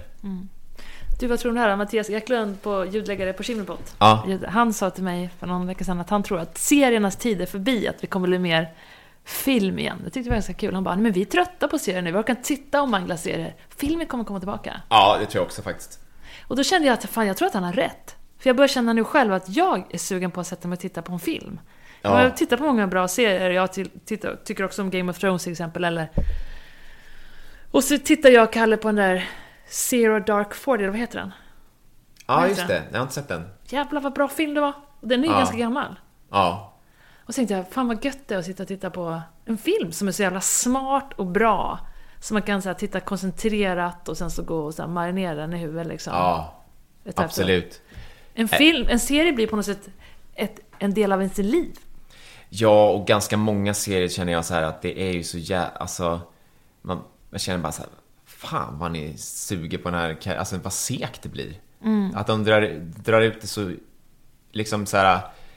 Många serier känner jag så här att man börjar titta på är så här, ja men vänta nu, nu det här hade ni kunnat klara av på tre avsnitt, varför måste ni göra åtta? Ehm, lite så kan jag känna. Alltså, jag, men jag, mm. absolut, jag tror att serierna, och framförallt med tanke på hur extremt mycket serier som görs just nu. Alltså, om man bara tittar på genren krim i Sverige Mm. just nu. Jag, jag vet inte, görs det 10 eller görs det 20 sådana serier per år i Sverige? Mm, ja, jag vet inte, men det är mycket. Jag kan tänka mig att det är något sånt. Mm. Och det, det, någonstans blir det så här... Jag kan tänka mig att det stoppas in en massa riskkapital i, i, i eh, streamingtjänster just nu. Att det finns mycket pengar. Man vill få... Mm. Sen så i och för sig, jag har liksom tre, vi har ju tre streamingtjänster som vi betalar för hemma. Mm. Vilka har ni? Vi har Netflix, HBO och Viaplay. Mm. Och Viaplay ska jag... Varje gång jag ska stänga av det så dyker det upp en långfilm som jag vill se. Och igår Clever. film började jag, så jag började se den här Utöja alltså. Ja, okej, hur var den då? Alltså, det är bland det Och obehagligaste jag har sett. Den är jag har inte sett klart den alltså. Jag har satt hela tiden såhär, jag måste sluta, jag måste sluta, jag måste sluta. Det är, alltså den är så jävligt välgjord alltså. Den är alltså grymt imponerad. Men, men lite utan att säga för mycket, det. man ser ju inte gärningsmannen.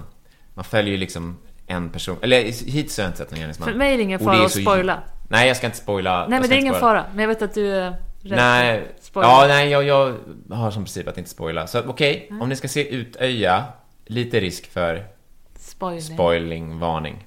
Eh, Man ser bara, ser man hans nej men man följer en huvudperson. Ja. Uff, jävlar vilken skådis alltså. Alltså all, nästan alla som dyker upp i bild är ju enorma skådespelare och eftersom man vet att det har hänt Mm.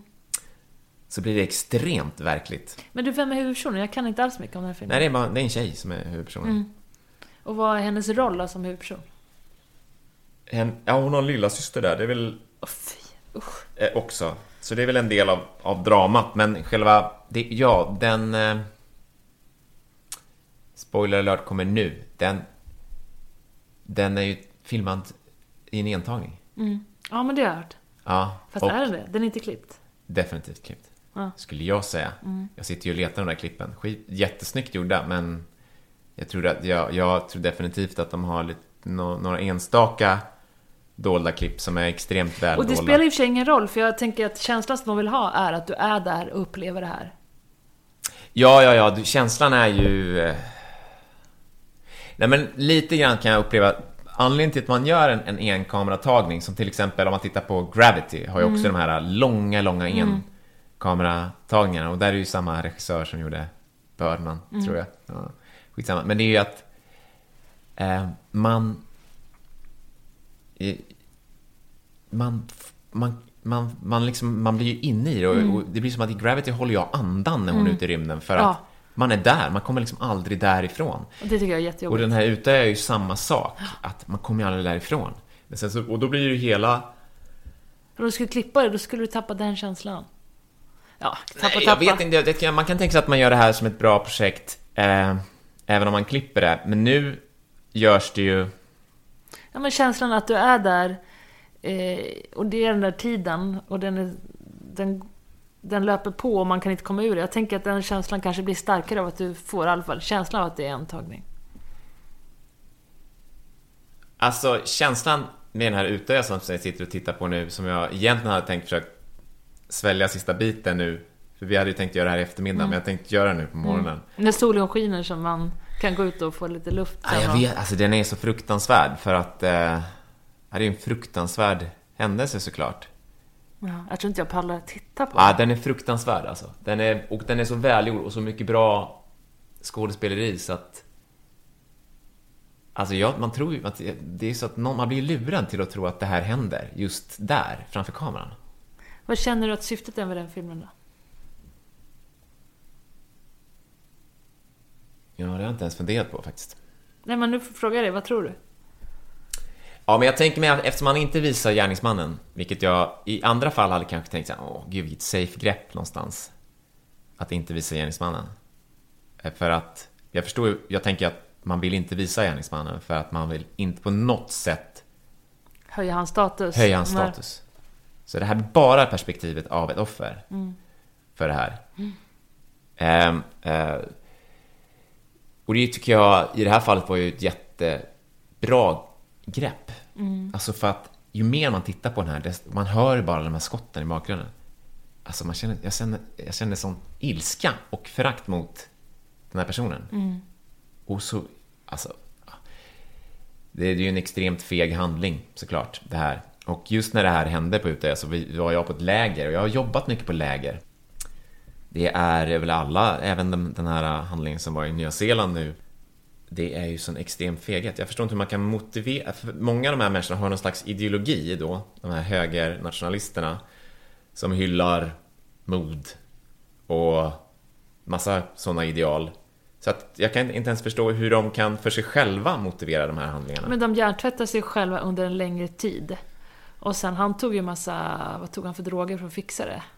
Ja, det, det vet jag faktiskt inte. Jo. Ja, Jag, jag är ju så jävla låg så jag sitter och funderar på olika sätt som man kan få honom att må illa på, helt enkelt. Ja. Ja. Okej, nu är det spoiler alert klar här för den filmen. Utan jag måste jag, måste säga- ändå säga att, eh, att det känns, även om jag bara är halvvägs igenom, som att jag är imponerad av filmfotot i den till exempel. Ja, jag vet inte om jag pallar att titta på den. Men eh, kanske då. Du, det är ju det som ändå spelar roll, tänker jag, med det här yrket då. Att man belyser historier som är viktiga. Ja. Tänker du mycket på det när du väljer projekt? Alltså, när jag väljer projekt, ganska ofta är det ju så att det finns en slags krass verklighet. Jag är precis klar med här just nu. Jag har ingenting, nu behöver jag ett projekt.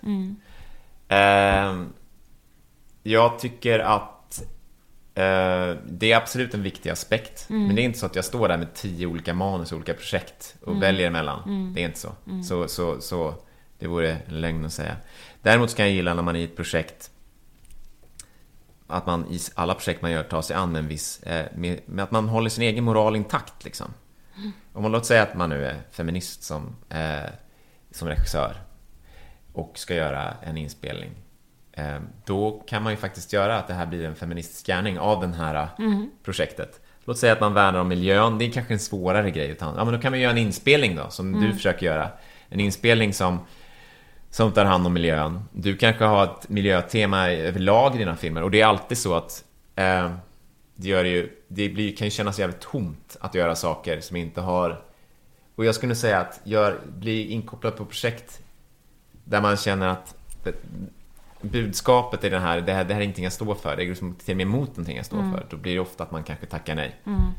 Faktiskt. En film för slaveriet skulle du tacka nej till. Eh, precis. Om det inte var en väldigt rolig film.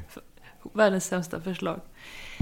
Men du Gustav, jag Ja. känner att vi kanske är klara, eller vad känner du? Ja, vi är nog definitivt Ja, har vi, liksom, vi, vi skulle dra det här med ämnet. objektiv också, men det får vi ta nästa gång.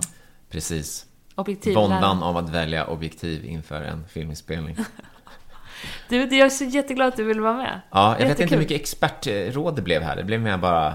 Ja, men det är kul att höra hur en fotograf tänker och jobbar, tycker jag. Ja, ja vad roligt. Mm. Det var kul att vara här, Johanna. Thanks! Bye bye! Bye, bye. Jättetack för att ni har lyssnat. Ni får sjukt gärna tipsa och dela vidare. Och vi ser fram emot att ses nästa vecka.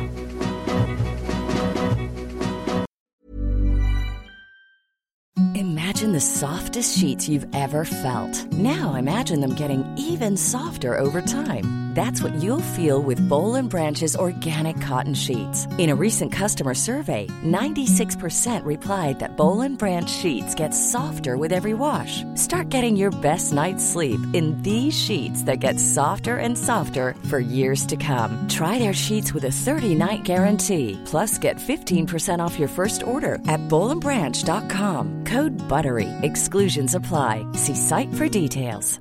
Hey, it's Paige DeSorbo from Giggly Squad. High quality fashion without the price tag. Say hello to Quince. I'm snagging high-end essentials like cozy cashmere sweaters, sleek leather jackets, fine jewelry, and so much more. With Quince being 50 to 80% less than similar brands. And they partner with factories that prioritize safe, ethical, and responsible manufacturing. I love that. Luxury quality within reach. Go to quince.com slash style to get free shipping and 365 day returns on your next order. Quince.com slash style.